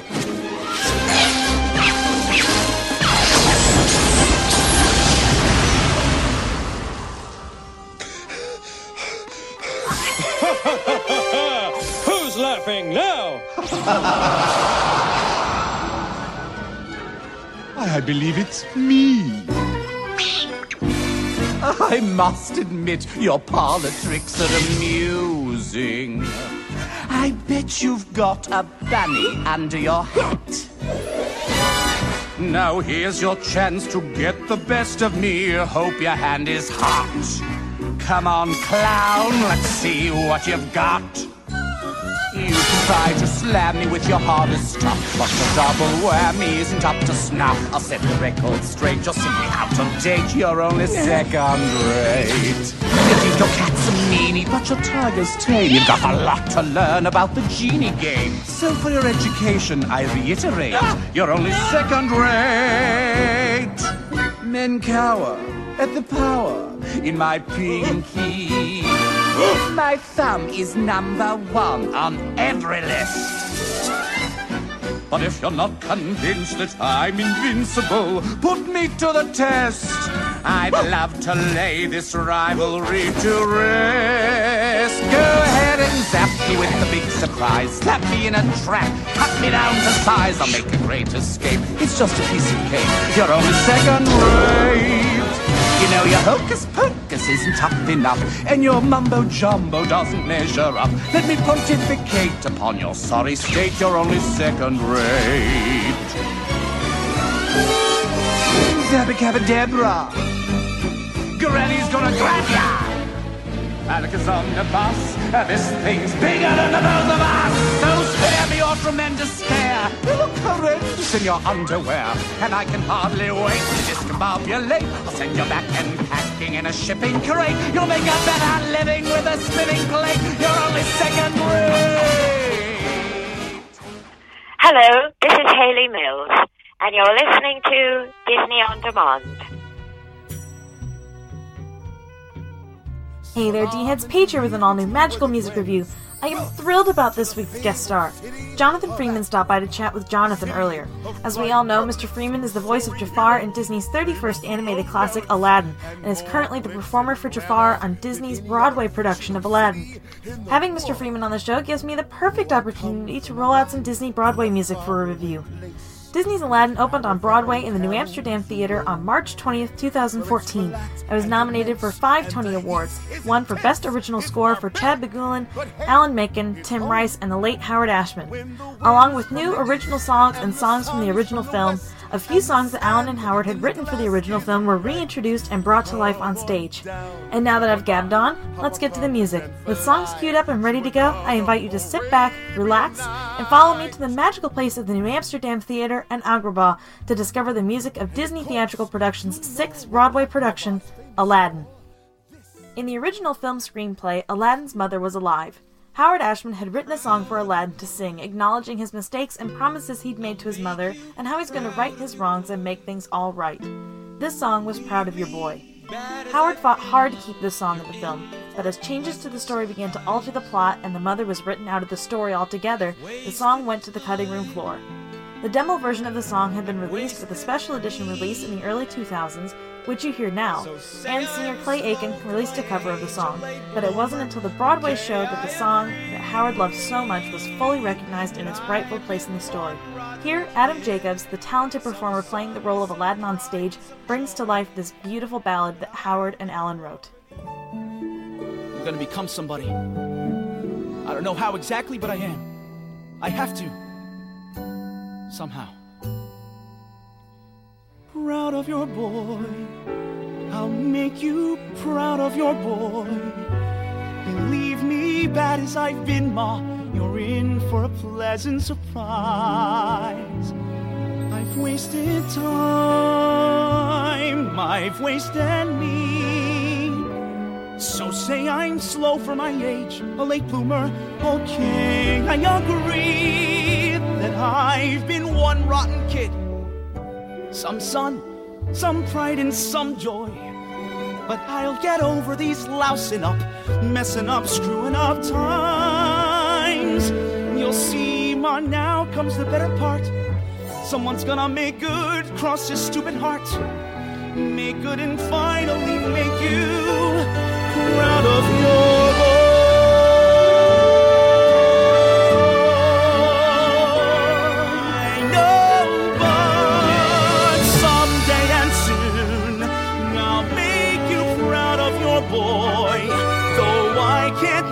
myself taller or smarter or handsome or wise, I'll do my best. What else can I do? Since I wasn't born perfect like dad or you, mom, I will try to, try hard to make you proud of your boy.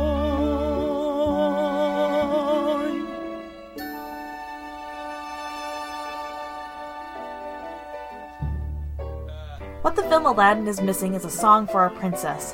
Unlike the other princesses in the Disney royal court at the time, Jasmine was the only one not to have a song to herself. While the demo playing now, Call Me a Princess, had been written for Our Leading Lady, it did not make the final cut. In the Broadway production, the beautiful Courtney Reed brings Jasmine to life and sings the all new song, These Palace Walls. In this song, Jasmine sings of her desire to escape from behind the palace walls and experience what must be happening just beyond them.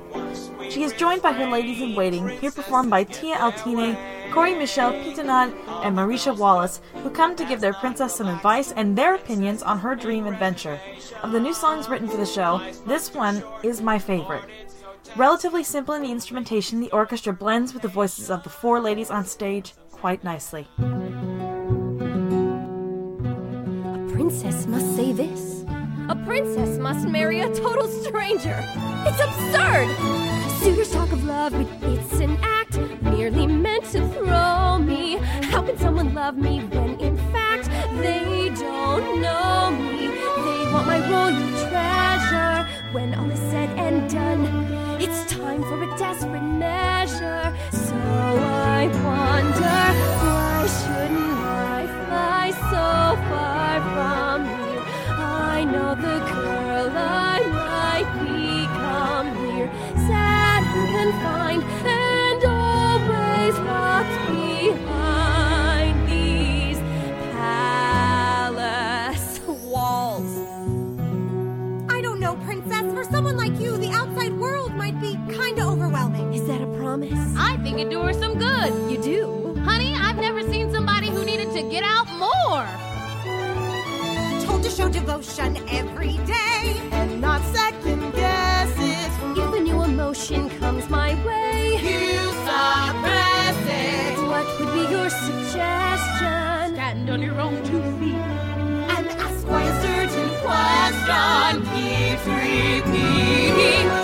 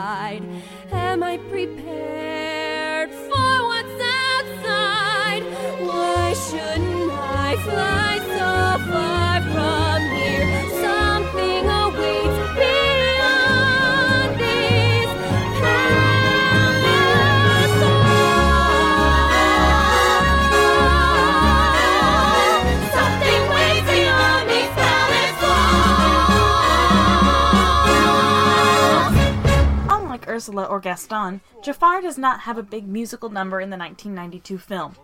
Two were written Humiliate the Boy and Why Me, which you hear now. Think of this as the song originally in place of the Prince Ali reprise. It was large, it was grand, it did not fit. And so we came to the Prince Ali reprise. While Jonathan Freeman still sings this particular song in the Broadway show, Jafar now has a full number of his own Diamond in the Rough. Taking place where Jafar convinces Aladdin to help him by going into the Cave of Wonders, Mr. Freeman and Don Darryl Rivera, the talented man portraying Iago on stage, share the spotlight. The majority is sung by Mr. Freeman, with Mr. Rivera prompting him to try different persuasive tactics. Ultimately succeeding, the number ends with Aladdin journeying deep to find what lies far within, and Jafar and Iago wishing him luck. A fun addition to the score as a whole, it finally gives us a chance to have a full villain number for Jafar. You're the one that I need. You're nimble, stealthy, skilled. Do you want to continue abusing those skills? Stealing bits of bread and worthless baubles? Or do you want to make a name for yourself and do something that would make any mother proud? You have the profile of a prince with a physique that matches beneath the dirt and patches. You are a diamond in the rough. I say we work together since you're braver than we two are. We're just as shocked as you are that you're a diamond in the rough. Hey, I'm no diamond in the rough. Under the filth and the fleas, there are gifts that you've been neglecting. And truth be told, you are not quite the guy that we were expecting. And though you might need finesse and perhaps some disinfecting, you'll be the one who succeeds when a lamp of their needs collecting. Uh, I don't know, guys. Uh, I got a funny feeling about this. I better just be on my way. Take one step and die, you brainless miscreant. Happy place. Apologies. What I meant to say is. You just don't know how swell you are. You just don't know how swell you are. So for the only hitches. It's just a itty bitty hit. You're an embarrassment of riches. Embarrassing too true. You are the diamond in the rough. Let's all rejoice. The spooky voice said, You're the diamond in the rough.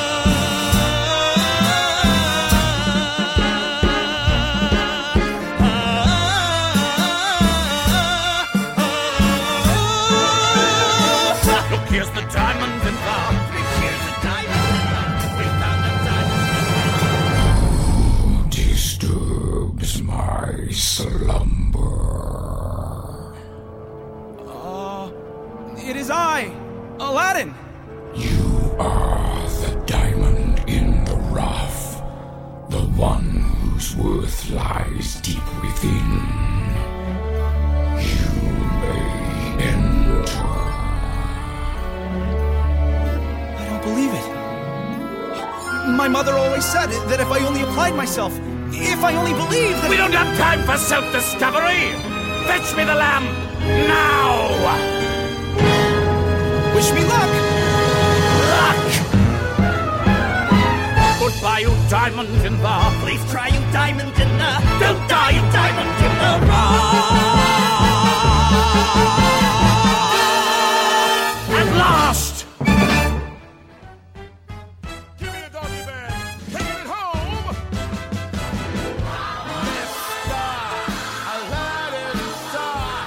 And so it goes, short and sweet, we've come to the end of our time together. Thanks for coming back for another episode of Disney On Demand and hanging around for another magical music review. If you have any questions, comments, suggestions, or general feedback, don't hesitate to contact me. Feel free to connect with me on the D-Wire discussion paige on Facebook or at page at dizradio.com. That's P-A-I-G-E at dizradio.com. I hope you all have a great rest of your week, D-heads, and until next time, see ya! Trooper their dealings with addressed envelope to Davis and Kirk. Write down that. Get this! At school I found this magic lamp, and I wished for Disney's Aladdin for my Sega Genesis. It's like the movie! I got to battle sword-slashing thieves, and nasty palace guards, and ride a flying carpet. And I still have two more wishes. Prove it!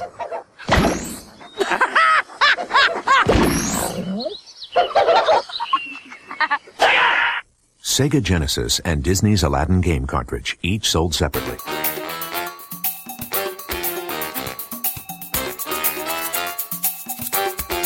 Hey D heads, do you know what was the most popular gadget of 2015 was? Any guesses? Some would say it would be the smartphones, tablets, or even Christmas laser light projections. Nope, neither of them. At the number one spot, it was the flying drones, and coming closely to the number two spot was hoverboards by Segway. Even Disney is flying forward with their plans to add enhanced magic to their parades and fireworks. Back in August 21st, 2014, the WDI patents show that quadcopter drones used for flying screens, LED light displays, or even using for flying puppetry. Now, the Walt Disney Company has taken the next step in integrating drones into their fireworks shows at Disneyland and at Walt Disney World. Flixels is the new code name for this new future project to be used at the Disney parks. Disney also applied to the Federal Aviation Administration for Section 333 exception requests, which all allows a company to legally operate drones commercially. The- drones could fly pre-programmed flight paths. It can fly up to the maximum height of 150 feet. It will emit LED lights at variable intervals and can fly up to 50 drones at once during a fireworks display. Disney also filed that drones will only fly in pyrotechnic clear zones, which is currently not accessible to guests. So, what's your thought on this? Would you like to see this during your favorite fireworks display show? I could see it coming to the wonderful show that's going to be at coming at the Animal Kingdom, Avatar Land at the Animal Kingdom as well. I'm looking forward to this. This sounds really exciting, and I'm really hoping to see this type of media to come to the Disney parks. Not just only at the Walt Disney World and Disneyland Resort, but also through the other Disney chains that's, that Disney has. And possibly, I'm thinking it might be even shown at the Disneyland Shanghai. Well, this is Randy signing out for Disney Multimedia. Be sure to keep your eyes, ears, and senses alerted with the latest Disney multimedia around you. Until then, see you next time.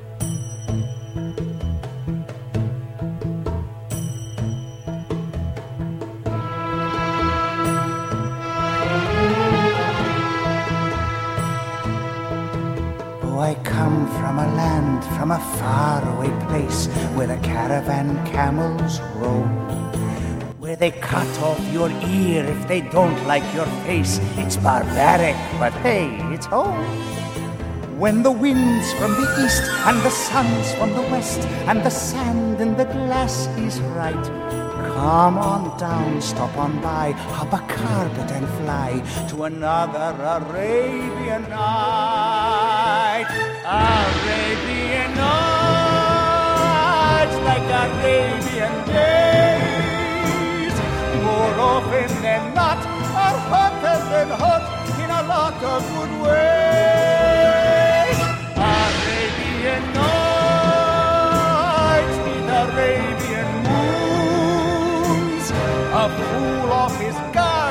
Fall and fall hard out there on the dunes.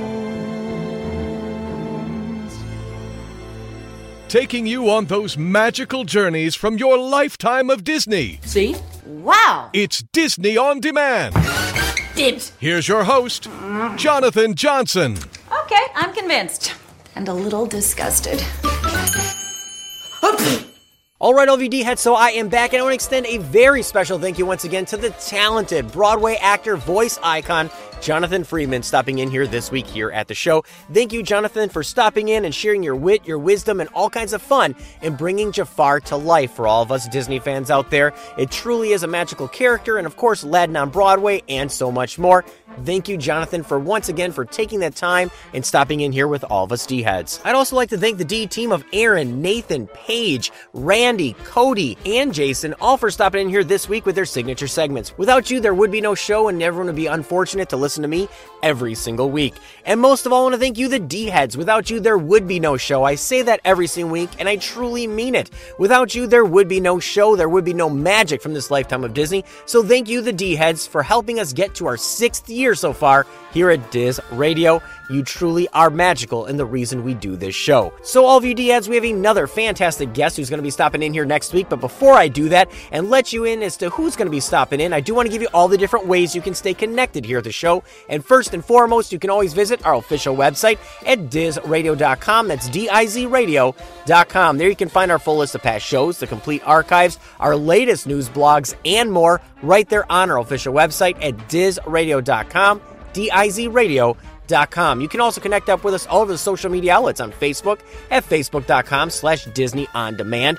You can friend us on Facebook at facebook.com slash Jon Diz. That's J-O-N-D-I-Z. You can also follow us on Twitter, Instagram, Pinterest, and more just by searching Disney On Demand, Disney Blu, that's B-L-U, or Diz Radio, D-I-Z Radio, all of which are going to help you find our fun, quirky, simple, magical little show. And remember, you can find all these links on our official website at dizradio.com, D-I-Z-radio.com. And remember, you can always get the latest shows right there on your mobile device, your tablet, your iPhone, your Android, and more just by subscribing through Stitcher Radio and iTunes and get the latest shows right there on your devices to listen to as soon as they get released. Go there and subscribe at iTunes and Stitcher Radio. So, all of you D-heads, with that out of the way, next week we're going to go into the future. Think the children of the Disney icon princes and princesses. Think somebody that is a beast of a character, somebody who has a son who is bound to become king, and so many other things. Think about it, put it together, and we have a lot of fun stopping in here next week here at the show. So, all of you D-heads, with that said, we hope you had a magical show. Make those wishes with the genie, steer clear of the evil one Jafar, and all kinds of fun. So, as I always say, slow down, take time, and as I'm going to do this week with the father daughter dance, never neglect family for business. Until next week, all of you D-heads have a fantastic weekend, and I am off to have a wonderful evening with my daughter with the father daughter dance. Catch you next week, all of you D-heads. Have a fantastic weekend. and the party's all for me. Just look, you guys, at where we are and how our dreams have come to be. There's a party here in Agrabah, and I can't believe it's true. After all this waiting, here we are. We'll finally get to say I do. I never ever had a real family, I never ever had a real true friend. Someone who could just understand me. Hey, come on, Aladdin! This mush has gotta end! There's a party here in Agrabah, and it's starting right away. Let's get you dressed, cause you're the star. Hey, come on, it's your wedding day.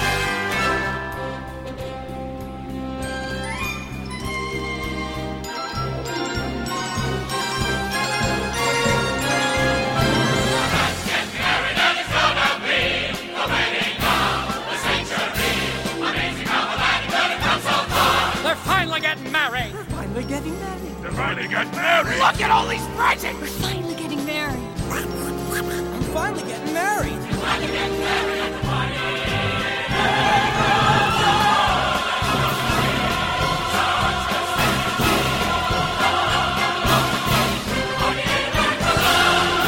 Thank you for tuning in to Disney Blu's Disney on Demand. The content and thoughts expressed are those of the show and not the Disney Company. Now go on and relive the magic, memories, and appreciation from your lifetime of Disney. See you real soon.